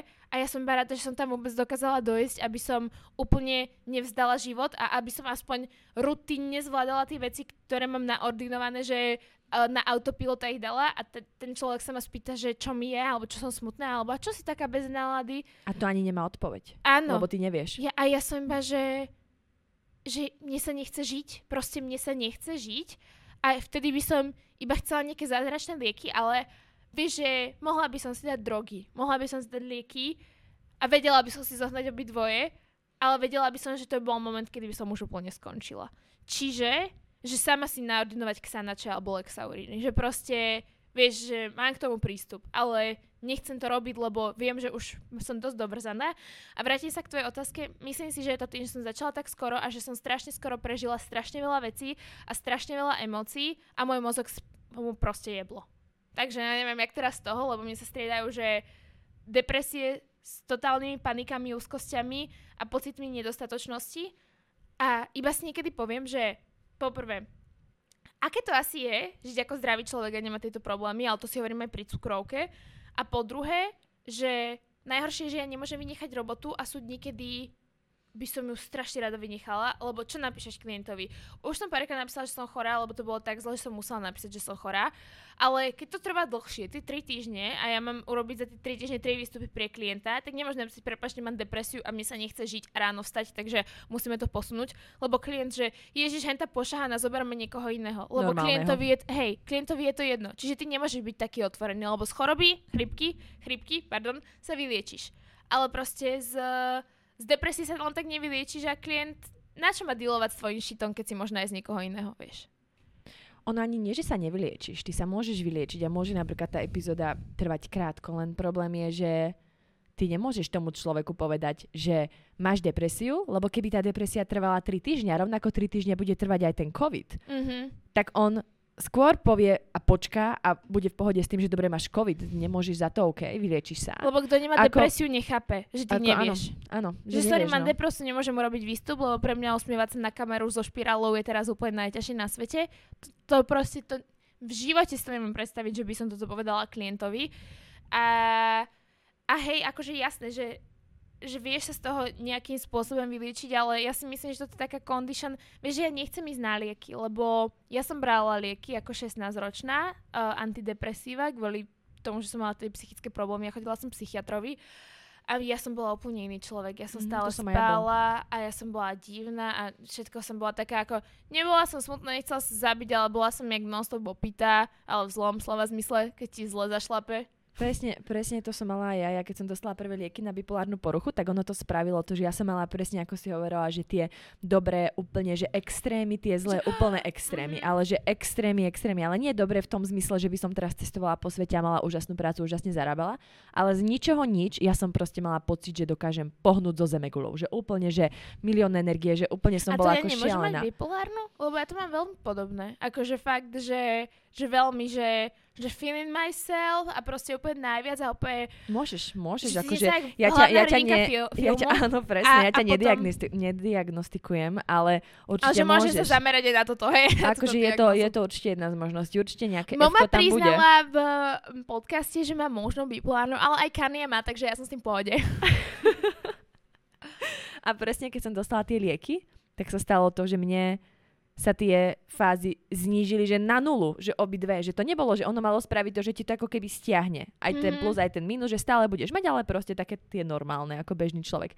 A stalo sa to, že mne to proste stiahlo, že na nulu. Že aj zombie. To, aj to. A ja som zrazu bola, že Ja som mala pocit, že sa aj pomalšie hýbem. Mm-hmm. Mne povedala kamoška, že konečne má pocit, že ju počúvam, lebo ja som dovtedy bola úplne, že proste, že stále niečo. Ja som vtedy bola v Prahe, robila som v takej reklamke a ja som normálne, keď som mala tie manické epizódy, ja som musela v práci stať. My sme vtedy mali klienta Ferrero a oni mali tie veľké pyramídy, vieš, na Vianoce. A my sme to mali v krabiciach tej agentúre. Ja som normálne na stôl položila tú krabicu, na to som dala notebook, stála som pri tom a normálne som celých 8 hodín takto nohami dupala, chodila, lebo ja som sa nevedela zastaviť. A fakt tie lieky spravili to, že ja som zrazu bola taká, že nechceš sa zabiť v tých mínusových, nechceš ani proste pohnúť svetom v tých plusových, lebo tých zrazu nemáš a tebe je všetko jedno. Že ja som bola úplne, že... Vieš, ale nie je to fascinujúce, jak nás vlastná hlava dokáže proste zradiť? Vieš, prečo nemôžeme byť len, že v pohode a robiť si svoje, prečo tie, neviem, či to sú nejaké neurotransmitery, zle fungujú, normálne, ale no. Že proste... Vieš, že napríklad ja sa aj toho bojím, že ja viem, že ja som brutálne rizikovým adeptom na poporodnú depresiu. A na to, že ja nebudem mať rada svoje dieťa najprv. Že mňa to tak desí, lebo ja viem, aké to mám. A teraz si hovorím v tých depresívnych epizódach, že aj by som chcela dieťa, ale čo ráno? Čo mu poviem, že prebože, hele, I don't feel like living today. Vieš, že nakrm sa sám. Vieš, a ja to neviem ovplyvniť vtedy. Ja vtedy by som... Mne bolo všetko jedno. Mne by vtedy bolo asi jedno, že by sa frajer so mnou rozišiel. Že ja mám také tie depresie, že ja som povedala, že keď mi frajer povedal, že som mnou rozišiel, tak som, že pritom normálne teraz by som, chápeš, bola hotová z toho, ale že v tých depresívnych epizódach som, že okej. Okay. Že som na neho zlá, lebo mi je to jedno, že zlá, je to jedno. Taká nejaká proste, lebo nemám chuť sa snažiť. Vtedy môj sexuálny život neexistuje vôbec, že niečo ako chuť na sex, absolútne. Vôbec. Že proste to ti ovplyvní každú jednu sféru tvojho života. A nemôžeš, že nič s tým spraviť. Ako často sa to deje? Akože tieto depresívne... Hovorila si minulý mesiac, nie? Takže to sa deje teraz. No jasné, akože tie depresívne... Vieš, niekedy je 2 mesiace pauza, mám to týždeň. Niekedy je mesiac pauza, mám to 2 týždne. A do toho sú neutrálne fázy, čo si myslím, že som teraz. A do toho sú totálne prehajpované, kedy mám úplne proste sebavedomé výstupy a úplne vtedy aj nakupujem iné veci. Kúpila som si rúžový kožuch. Teraz by som ťa už, myslím, vedela diagnostikovať. Ty si opísala proste môj život pred 3 rokmi. To bolo, že presne, že a vždy väčšinou to bolo, že prišla tá manická fáza, to trvalo, dajme tomu, týždeň, 3 dní, 5 dní. Potom bola tá neutrálna pár dní. Áno, je krátka. Je krátka. Potom je, že deň, 2, 3, niekoľko bolo také, že nič. Som bola taká, že OK. Zo začiatku som nevedela, čo sa deje. A potom som už ale vedela, že vždy po manickej príde. A ono tak postupne ide do tej depresie. A ty to nevieš. To není, že by si povedala, že OK, tak zajtra príde depresia a ty sa zobudíš, OK, dneska mám depresiu. Ty si to nikdy neuvedomíš, keď ona príde. Presne. Ty už iba, že kedy to stihlo dojsť? Áno, že ty už 4 dní ležíš v posteli a potom si peš. Hej, ja normálne mám zimomriavky, lebo presne, že ja sa teším v tej normálnej fáze, že konečne je to nejaký, je to, že som, vieš, ale ja som to nepomenovala, že som v pohode proste teraz. Zrazu iba večer už mi je tak nejako a ráno sa chcem, že zabiť, keď otvorím oči. Mm-hmm. A vieš, a potom iba, ani neviem, ako to prejde. Zas to prejde, som v pohode, potom si 3 dní na obed mám rúžové kožuchy a... ma čaká akurát v PO boxe a potom som v pohode. Počas tých pulsových som ja tiež vždy robila proste úplne presne takéto veci, akože úplne presne, ako normálne sa niekde objedná a ja rovno napíš, že dobrý deň, že ja som Fko 31, len potrebujem, aby ste mi to akože potvrdili a naordinovali nejaké lieky. No akože presne toto, čo hovoríš, presne tak som to mávala. A potom ja som vlastne začala brať lieky. Najhoršie, že keď tvoje manické ja objedná ružový kabát do tvojho depresívneho musí zaplatiť, vieš? Že to je iba také, že what a fuck girl. Takže musím to ich rýchlo dneska zobrať, kým je čas, aby si ho neposlala naspäť. Hey. A ono, lebo vieš, veľakrát si ľudia myslia, ktorí majú len také, že sa im menia nálady počas dňa. No, ja som, že áno, mám depky a ja som bipolárna, lebo proste ráno som bola šťastná a teraz už som smutná, alebo ma niekto nasral. Ja keď toto počujem, ja si hovorím, že hovno si, ja nie bipolárna, proste náladová. A to je úplne, že niečo iné. Ty si proste kráva iba. A nie, že akože to sa Veď aj mne sa bežne menia nálady, že sa zobudím šťastná. Dneska som sa napríklad zobudila nasratá, neviem prečo, lebo som zrazu stala. A vôbec si hovorím, že bože, ďalší deň. Vieš, niekedy mám také dni. Ďakujem.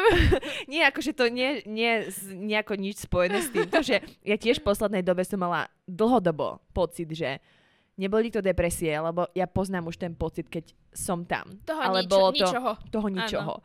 Ale bolo to takéto, že ako keby som bola, ja si to stále predstavujem ako takýto útvar a že som niekde tu hore a chodím takto po tej hrane a že kedykoľvek môžem proste spadnúť dole. Že úplne ja sa tak cítim často, že som na tej hrane, že stačí len troška a som v tej depresii, ale držím sa stále na tej hrane a dlhodobo som to teraz také mala. Ale neprišla si na to, že čo to spúšťa?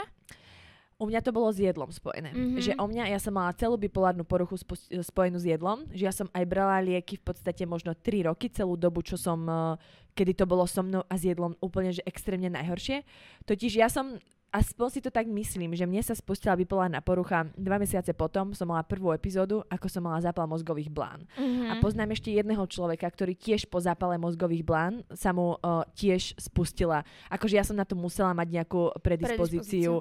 Mala som tie faktory aj v detstve, že ja som mala vlastne celý život, som smerovala k tomu, že nejaké F-ko príde proste, určite.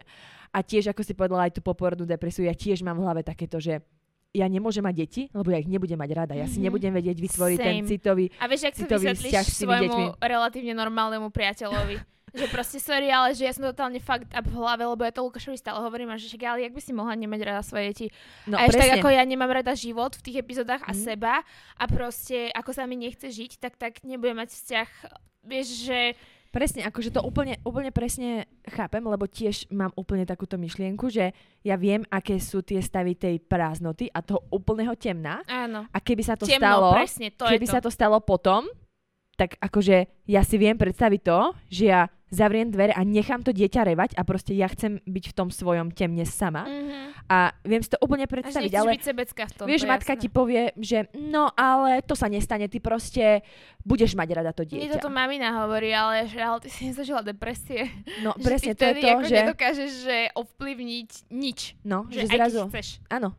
No nechceš vtedy. No, to ani není, že kebyže chceš. Lebo mne to napríklad bývalý často hovoril, ja som mávala vtedy som mala naposledy ešte nejaké posledné epizódy, po COVID myslím, že ja od COVIDu, ako začala prvá vlna, odvtedy som prestala brať lieky, ale dovtedy, lebo vtedy som začala, ako keby som sa tak s tým jedlom, že viac skamošila, dajme tomu, začala som jesť normálne, ešte som sa tak akože z toho začala dostávať von. Ale fakt, že tie posledné depresie boli také, že on mi stále hovoril, no ale ja keď som smutný, ja proste len vstanem z postele. A ja že... Toto, presne. Lenže to není smutok, lebo ja keď som smutná tiež... Hej, ale ja tiež keď som smutná, vstanem z postele a idem na tréning, ale keď som depresívna, no tak to je v prdeli. Že to je, že ty kokos.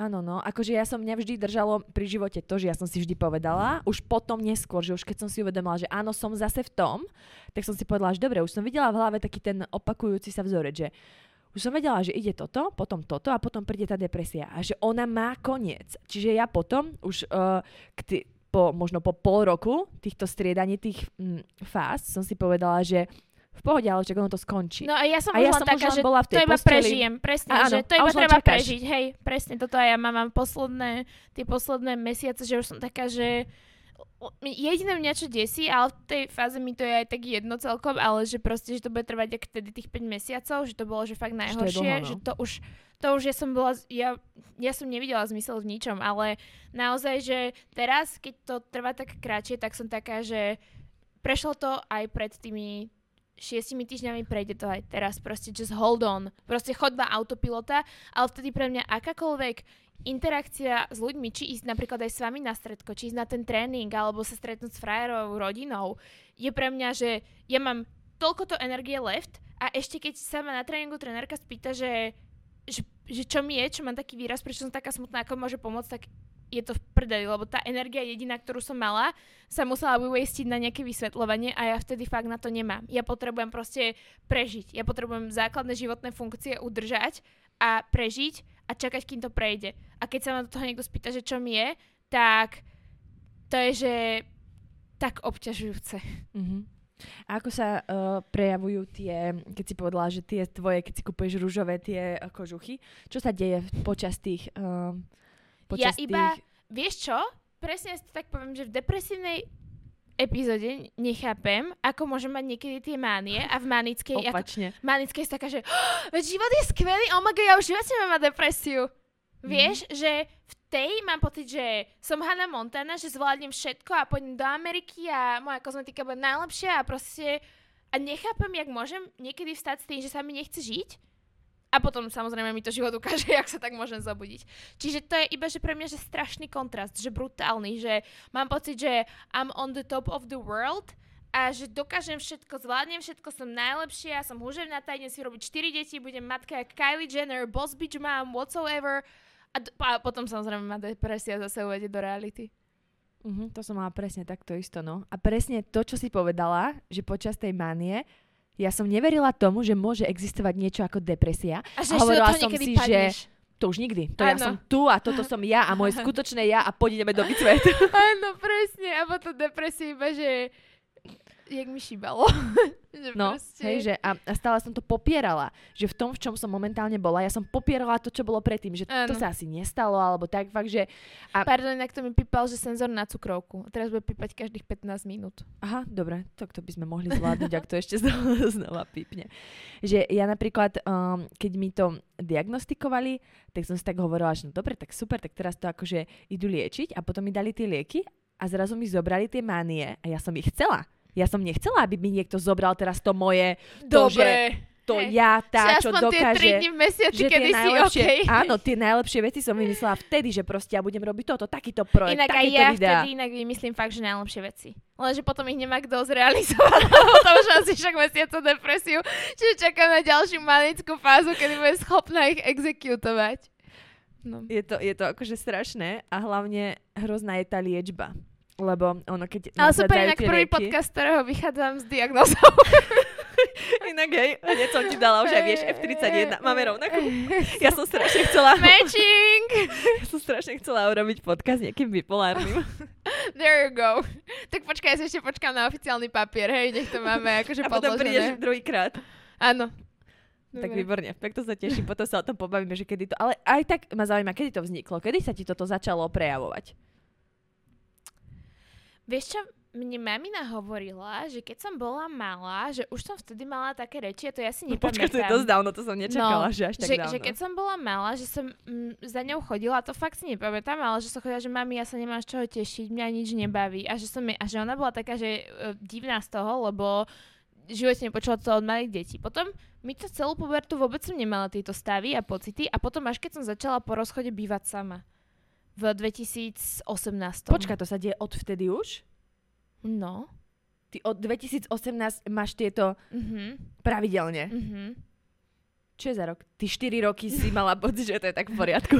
Nie práve, že ale, že keď som mala napríklad normálnu fázu, že takú neutrálnu, tak som sa totálne z toho vyplakala, že ja už to nezvládam a potom som zase išla ďalej. Ale teraz už cítim, aj keď viem, ako mi to ovplyvňuje vzťah, aj kariéru, že proste treba s tým niečo robiť, lebo už to je neúnosné. A už sa každá z tých fáz keby zhoršuje. Áno, to sa zhoršuje a predlžuje. No. Skracujú sa manické, predlžujú sa depresívne. Presne toto mám pocit, že ja to nechávam tak, že je to horšie. Že vtedy to bolo také, ako že dalo sa to prežiť, ale mám pocit, že každý rok je to fakt oveľa väčšia záťaž a normálne, že pre mňa, že až nereálne cítiť tú ťaž toho.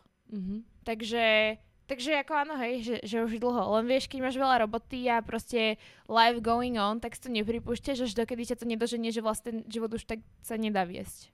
No áno, že vlastne by niekto mohol si povedať, že bože, ona má že úplne vysnívaný život, úžasný proste. Niekto to môže vnímať, tak však si iba natáča videá a potom ty videá dá na Instagram a zarába z toho strašné prachy a proste úžasný život. No a potom na druhej strane nič neteší vlastne, lebo... A na druhej strane je presne to, že vlastne ty sa budíš s tým, že zase že tieto veci sú ti všetky jedno. Že proste, že všetko ti je jedno. Že fakt, že sú dní, kedy by som vymenila toto všetko, čo mám za to, aby som to v hlave mala v poriadku, akéby, lebo je to hrozne ťažké, že ty si tie veci ani neužiješ v tých horších fázach, v tých proste ťažších dňoch. Takže a preto potom... chcem nájsť ten balans, aby aspoň, keď už fakt idem jak múlica, tak aspoň aby som si tie veci vedela užívať, lebo neviem zatiaľ.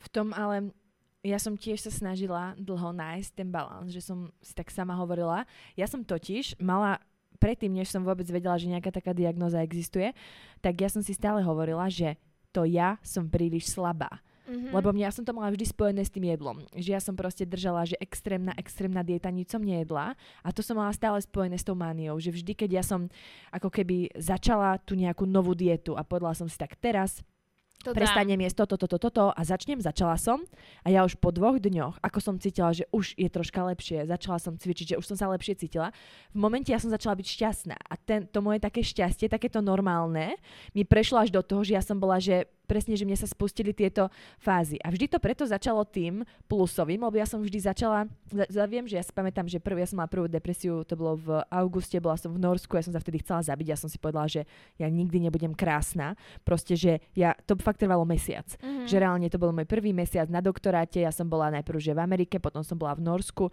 Úplne som si hovorila, že úplne vysnívaný život, toto som chcela som byť proste robiť na tom urýchľovači. Prišlo to skôr. Mám si to ísť vypnúť? Nemusíš, akože nemusíš, len ale neumrieš tu, alebo tak neodpadneš. Nie, akože potrebujem stať inzulín tak do pol hodiny. Aha, takže dobre. To do pol hodiny skončíme. Čiže ja som mala taký, že úplne že vysnívaný život, že to, čo som chcela, tam som sa dostala proste, úplne to bolo skvelé, ale ja som si uvedomovala to, že teraz by som mala byť šťastná, ale každým dňom to bolo, že horšie a presne ja som vtedy sa začala strašne prejedať polku augusta v tom Norsku. Presne, že my sme išli proste na večeru so spolužiakmi a potom ja som večer šla do obchodu, nakúpila som tam veci a ráno ja som chodila na raňajky na hotely najprv ráno o 6:00, lebo oni ešte spali a potom s nimi druhýkrát. A ja som jedla, že obrovské množstva jedla. Áno. A ja som v tom Norsku vtedy hrozne pribrala za ten mesiac, za tie 2 týždne a na konci toho augusta som zrazu bola, že veľká, nič mi nebolo dobré, vonka bola zima, ja som chodila v šatách, lebo to bolo jediné, čo som si vedela obliecť a vtedy som sa úplne zosypala, že to nezvládam, že to je už tak dlho a popri tom to mňa čakalo, že oveľa horšie obdobie. Fakt, že z toho Norska som sa vrátila, začala som cvičiť a pár dní bolo takých, že presne také ten neutrál a potom začala som zase jesť podľa tých svojich plánov, podľa toho, čo je dobre, čo nie je dobre. A úplne som vyletela, že extrémne som vyletela.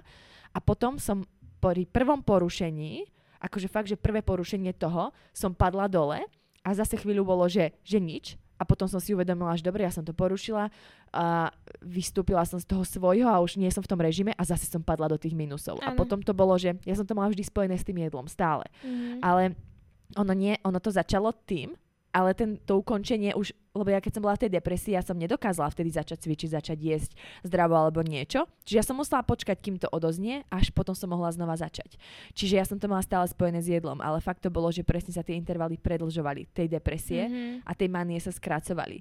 A mne trvalo rok tohto, kedy som nevedela, čo sa deje, kým som si povedala, že dobre, mám nejaký problém a idem sa liečiť a sama som sa objednala na psychiatriu, šla som tam, odišla som s 3 diagnózami, ale ja som nevedela, čo sa deje. Ja som si stále povedala, tým, že to bolo spojené s tým jedlom, že to ja nemám dosť pevnú vôľu na to, aby som to zvládla. Že ty si myslela, že to je proste len že to je len prirodzene spojené s tým, že áno, teraz som šťastná, lebo dokážem všetko a držím tú dietu a chudnem a budem krásna a už sa dostávam do toho svojho cieľa. A potom som to porušila, že ja neviem, mne stačilo napríklad len ovoňať čokoládu. A pre mňa ovoňanie čokolády bolo, že to som nemala čo voňať a koniec a už som všetko porušila a už sa môžem prejesť a ja som sa počas tej manickej fázy, tej úžasnej prejedla a zrazu proste ma to strašne že zhodilo dole a zrazu som bola... A ty keď sa dala napríklad dokopy v rámci toho jedla, tak aj tak tie manie, depresie už pokračovali? Ono to, dokopy s jedlom, to bolo tak, že ja doteraz nie som OK s jedlom. Nie, že by som nebola OK s jedlom. Ja som jem tak, ale že máš to stále in the back of the mind. Stále to je jedna vec, že stále. A druhá vec je, že ja musím mať pod kontrolou svoj život, že ja musím si kontrolovať to, že musím napríklad cvičiť každý deň. A teraz necvičím. A ja som reálne teraz necvičila 2 týždne, lebo som bola chorá. A potom ja som sa potom vyliečila, bola som 2-3 dní v pohode, potom zase ochorel ľavy. Ale dalo sa to vyriešiť. Ja som mohla ísť, vieš, išla by som s ním, alebo bol by tam tú hodinu a takže mohla by som, ale ja som fakt, že ja teraz za celý môj život najdlhšie som necvičila, čo ešte keď som mala nejaké že úrazy, ale teraz, že reálne, že sú to 2 týždne, možno aj dlhšie, že ja som reálne v decembri ešte necvičila, myslím, že nie, alebo raz možno.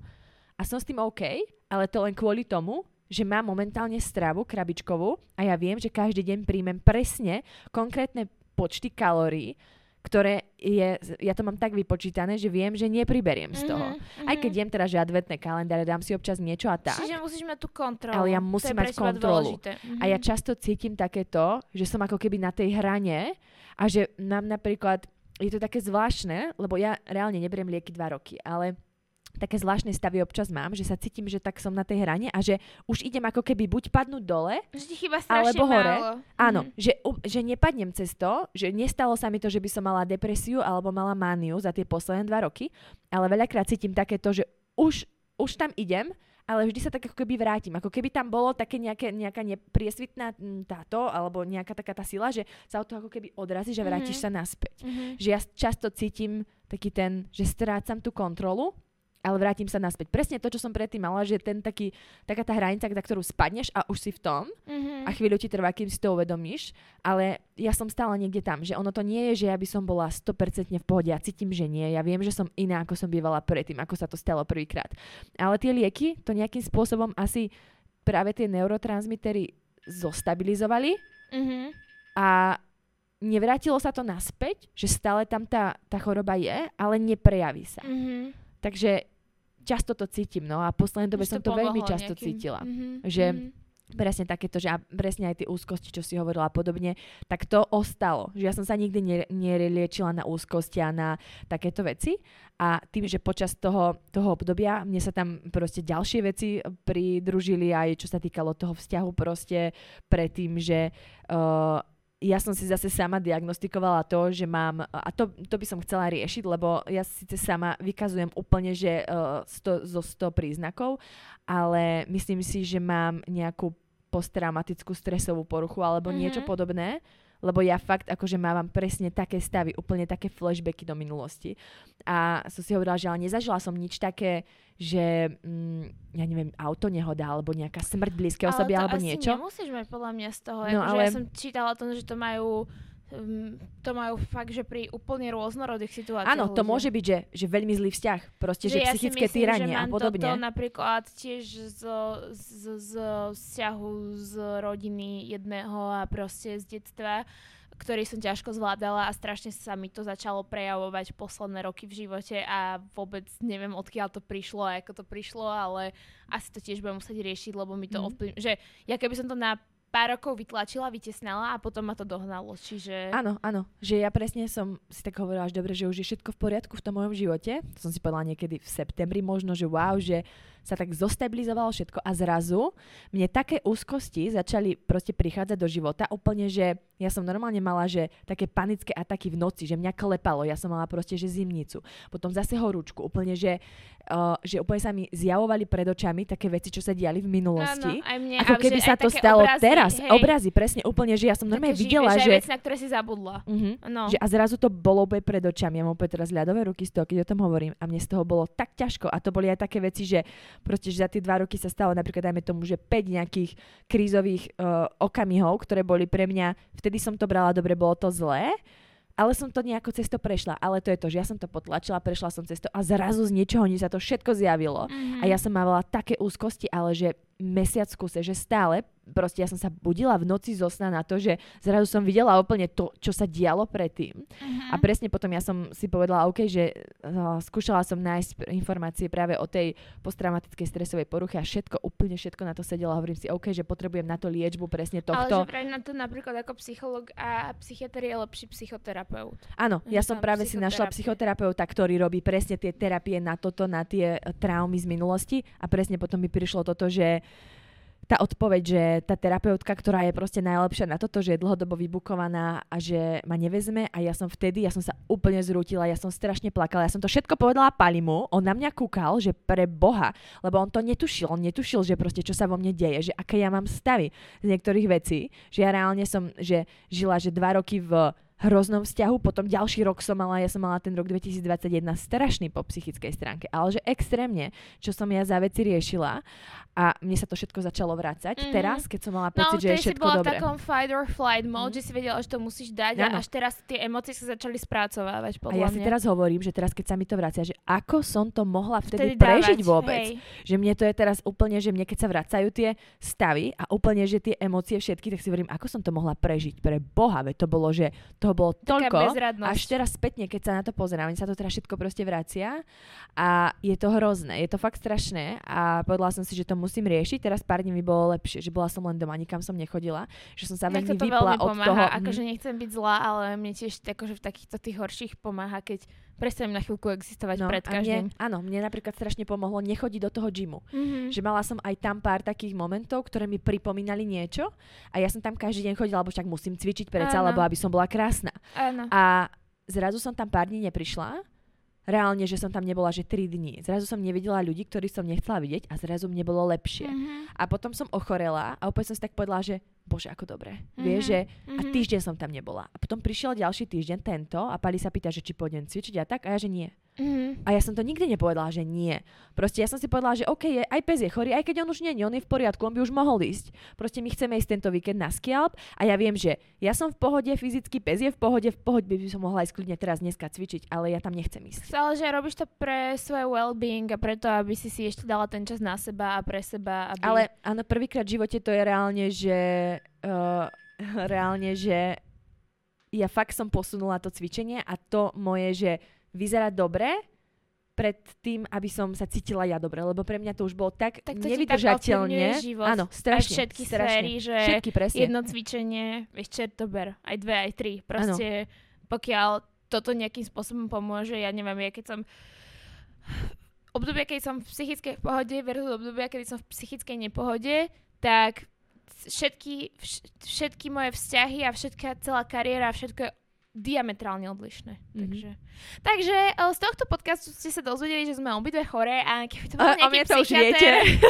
Keby to bol nejaký psychiater... Ktorý by chcel dve pacientky, tak... Ja som inak písala do takej skupiny na Facebooku, sa to volá, že psychoterapia, psycho neviem čo. A napísala som tam presne, že hľadám niekoho, kto sa zaoberá tou terapiou tých traum. A napísali mi tam asi 4 ľudia. Lenže medzi tým ja som si nariadila toto, že nepôjdem do džimu, nepôjdem nikam, nebudem cvičiť, budem doma, budem si riešiť svoje veci. Proste budem len tak rozmýšľať nad tou prácou, nad ničím týmto. A mne je teraz lepšie. Mm-hmm. Tak ja som nikomu neodpísala. Ale ja viem, že zase robím len to, že som... Áno, zase, ale tak viem ti posunúť. A môžeš to poriešiť tiež, ale... Musím sa dokopať len, že vieš, v tej dobrej fáze, že... Áno, ty nepôjdeš, keď ti je dobre. V tej depresívnej fáze si nájdem všetky tie kontakty a keď mi bude lepšie, tak sa tam ozvem. Lenže keď mi je lepšie, tak sa neozvem, ale mi je dobre. Mm-hmm. A som bá, že... Tak. Ale už som si bá, že do 12 musím dať prvý termín. Mm-hmm. Takže a ja si tiež chcem dať, lebo presne to je to, že je mi lepšie, ale zase to len potláčam. To nie, to je proste klam. Wow, mám normálne také ľadové ruky, úplne som mala zimomriavky v niektorých momentoch, potom chvíľku mi bolo opäť tak, že pre Boha, to sa normálne deje niekomu ďalšiemu. A wow, a myslím, že aj 2 hodiny sme rozprávali, keď tak pozerám, koľko je hodín. Si chcela, aby som povedala niečo, čo som ešte nepovedala, tak to Áno. Nečakala som, že to bude až tak, ale som rada a ďakujem, že si sa mi takto zdôverila s tým a dúfam, že sa ti podarí to začať riešiť, lebo ono to možno potom chvíľku bude ešte zvláštne, keď zrazu budeš taká zvláštna, ale aspoň nám už nemusíš hovoriť, keď sa ti nechce ísť, alebo keď teda nechce sa ti ísť. Nemusíš nám hovoriť, že máš migrénu, keď ti nie je dobre, že nemôžeš ísť na pracovné stredko. Hej, úplne, že je vlastne, ale inak ja mám v tých obdobiach migrény strašne silné. Aha, že, čiže to nebolo. Že ja mám proste také, že ja sa musím zavrieť do tmy, že mňa tak boli hlava, ja mám pocit, že to je ako keby nejaká obranná reakcia tela. Mm-hmm. Proste, že nejaký mechanizmus, ktorý sa mi spustí, lebo presne v týchto obdobiach, ale mám pocit, že to aj súvisí s tým, že mi začalo cúkať veci, takže tebe sa to už začalo prejavovať presne aj neurologicky, takže už to je... A to tak funguje, hej? Že to sa dá aj neurologicky, že to prejavuje. Ja som nemala, myslím, nič také. Lebo som ešte taká, že neviem, či nemám ísť na MR-ko mozgu pre istotu, lebo mám také divné stavy, akože lately, ale tak... Ja som nemala nič také, ale ja som sa bavila vtedy, ja som mala vlastne v Prahe jednu psychiatričku, potom tu v Bratislave som mala druhého psychiatra a on mi vlastne hovoril, že pri tých maniách, že vlastne, že ja som mávala ako keby také, že hypománie. A že to sú mánie, kedy ty, nechcem povedať, že rozmýšľaš, ale že také tie, že klasické mánie sú také, že ten človek, on mi hovoril konkrétny prípad, kedy mal nejakú pacientku, ktorú hospitalizovali s bipolárnou poruchou a mala mániu, kedy ona zrazu si proste vo svojej hlave logicky ospravedlnila to, že teraz nahá ide vonka na ulicu s nejakými s nejakými papiermi a že tie papiere išla rozdávať ľuďom, lebo pre ňu vtedy bolo najdôležitejšie to, že to posolstvo, ktoré na tých papieroch musí dať tomu ľudstvu. Mm-hmm. Tak išla von nahá, lebo proste ona to potrebovala dať hneď a nestrácať čas nejakým obliekaním. A že v tých maniách robia ľudia veci, ktoré sú presne takéto, že nelogické, ale tebe to príde úplne ako strašne logické. A ja sama si uvedomujem, že občas... Garnier toto má. Garnier má toto isté. Garnier proste, čo má teraz tie škandály.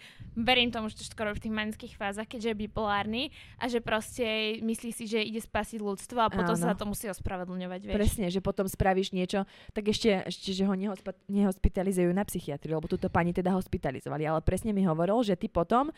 Čím to pôjde ďalej a ďalej, sa dostaneš do stavov, kedy už počas tých epizód, či manických alebo depresívnych, ale hlavne manických, nebudeš rozmýšľať racionálne. Ale pre teba to v tom momente bude racionálne. A ja teraz to viackrát tak uvedomím, že niekedy sa tak zamyslím nad niečím a zase to je také, že ja viem, že by som dokázala tými myšlienkami dojsť až za tú hranicu, kedy to už je proste cez. Takže keď nás uvidíte hole behať po meste, volajte doktora.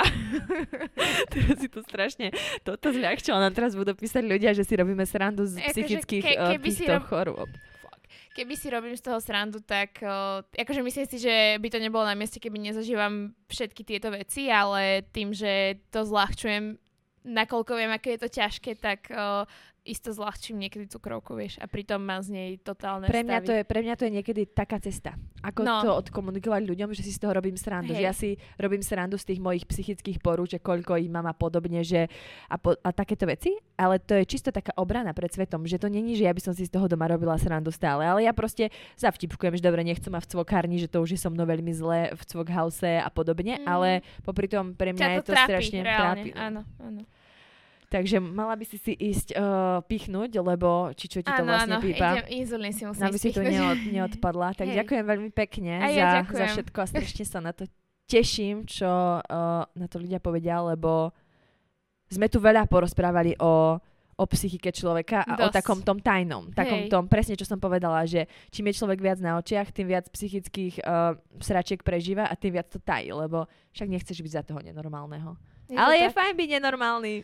Ako kedy, v tých manických epizodách, hej. Tak ďakujem veľmi pekne teda za pozvanie. Ďakujem, že si prišla. A snad sa to ľuďom bude páčiť. Ja dúfam. Pa, pa. Čaute. Pa, pa.